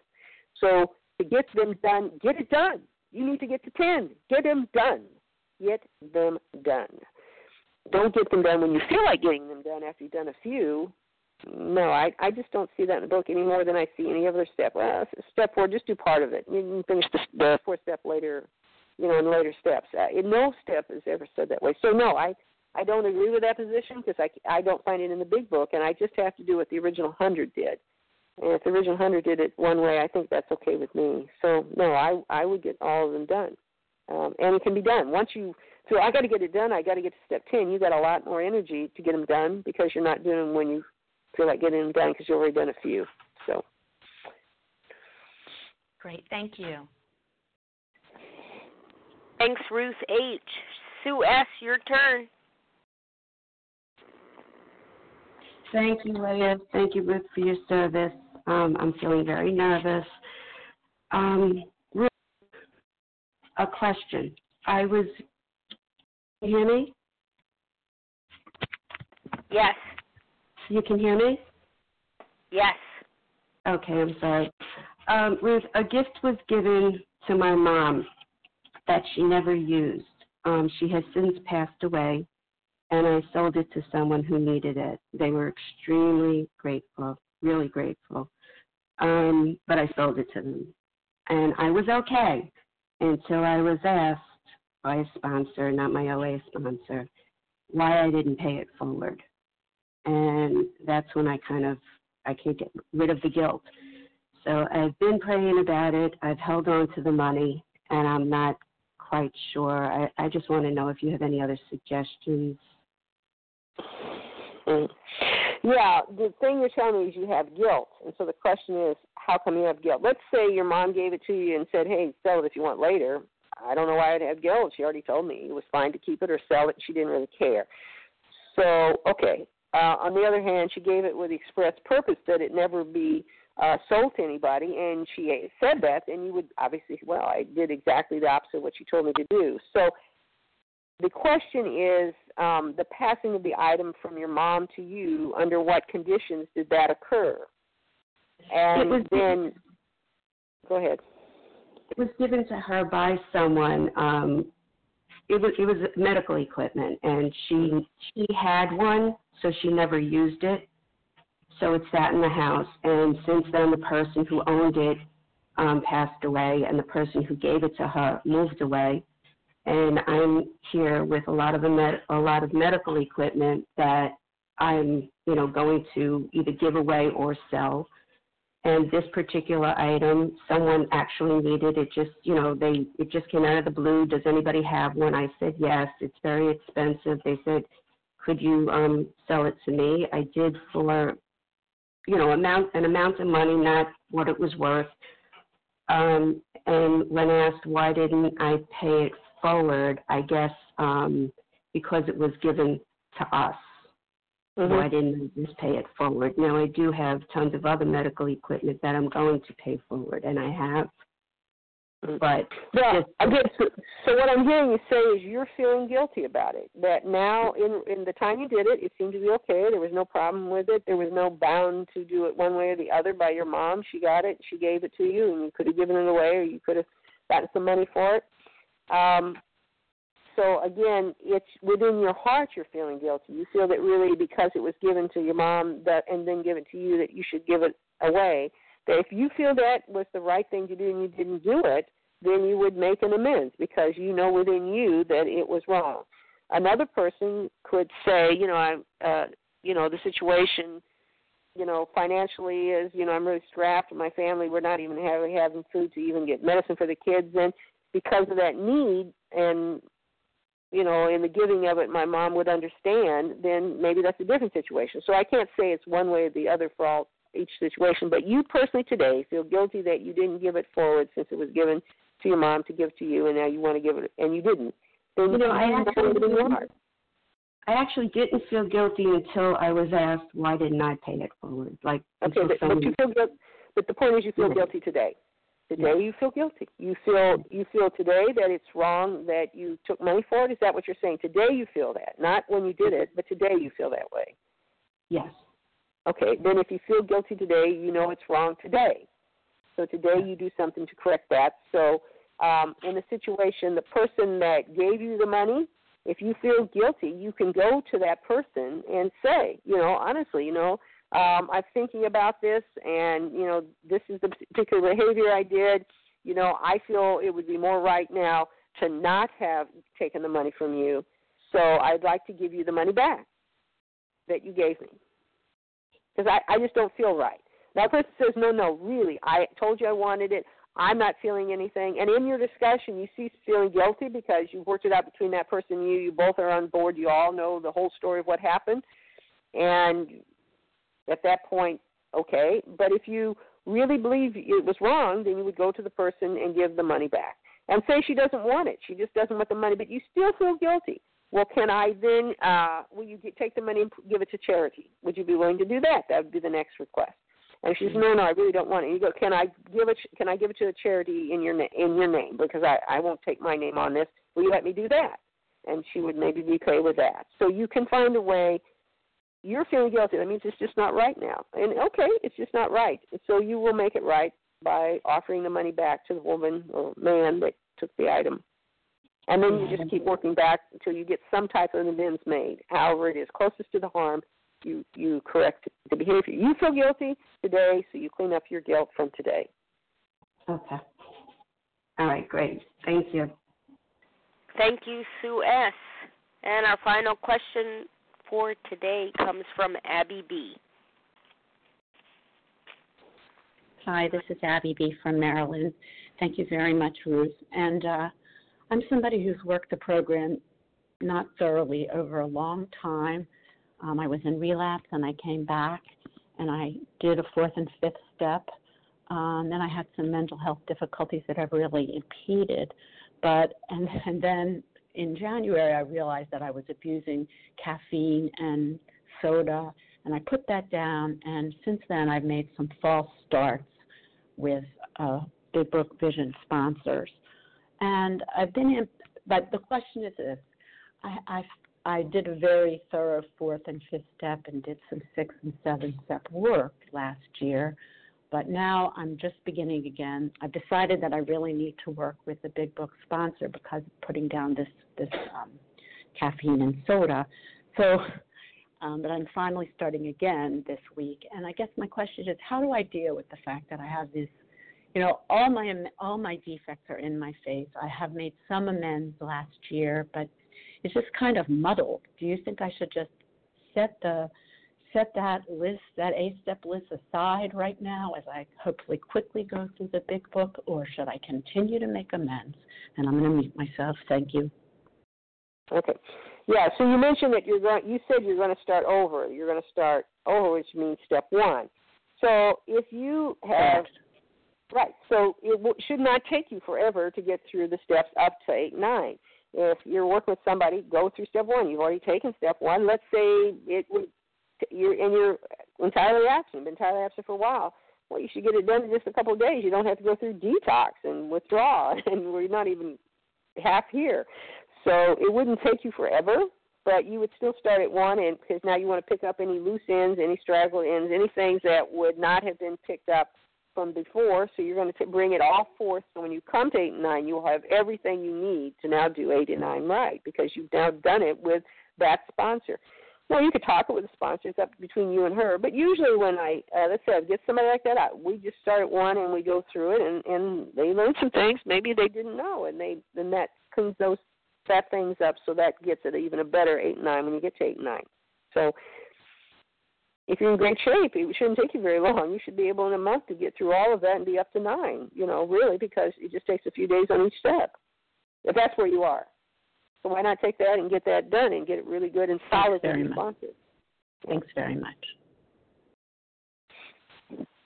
Thank you, Abby B. And thank you to everyone who posed questions this morning.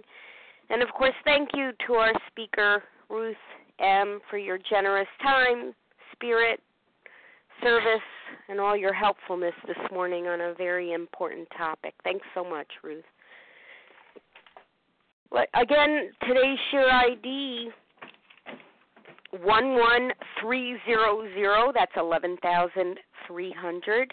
We're going to close from page 164, found in a chapter entitled A Vision for You.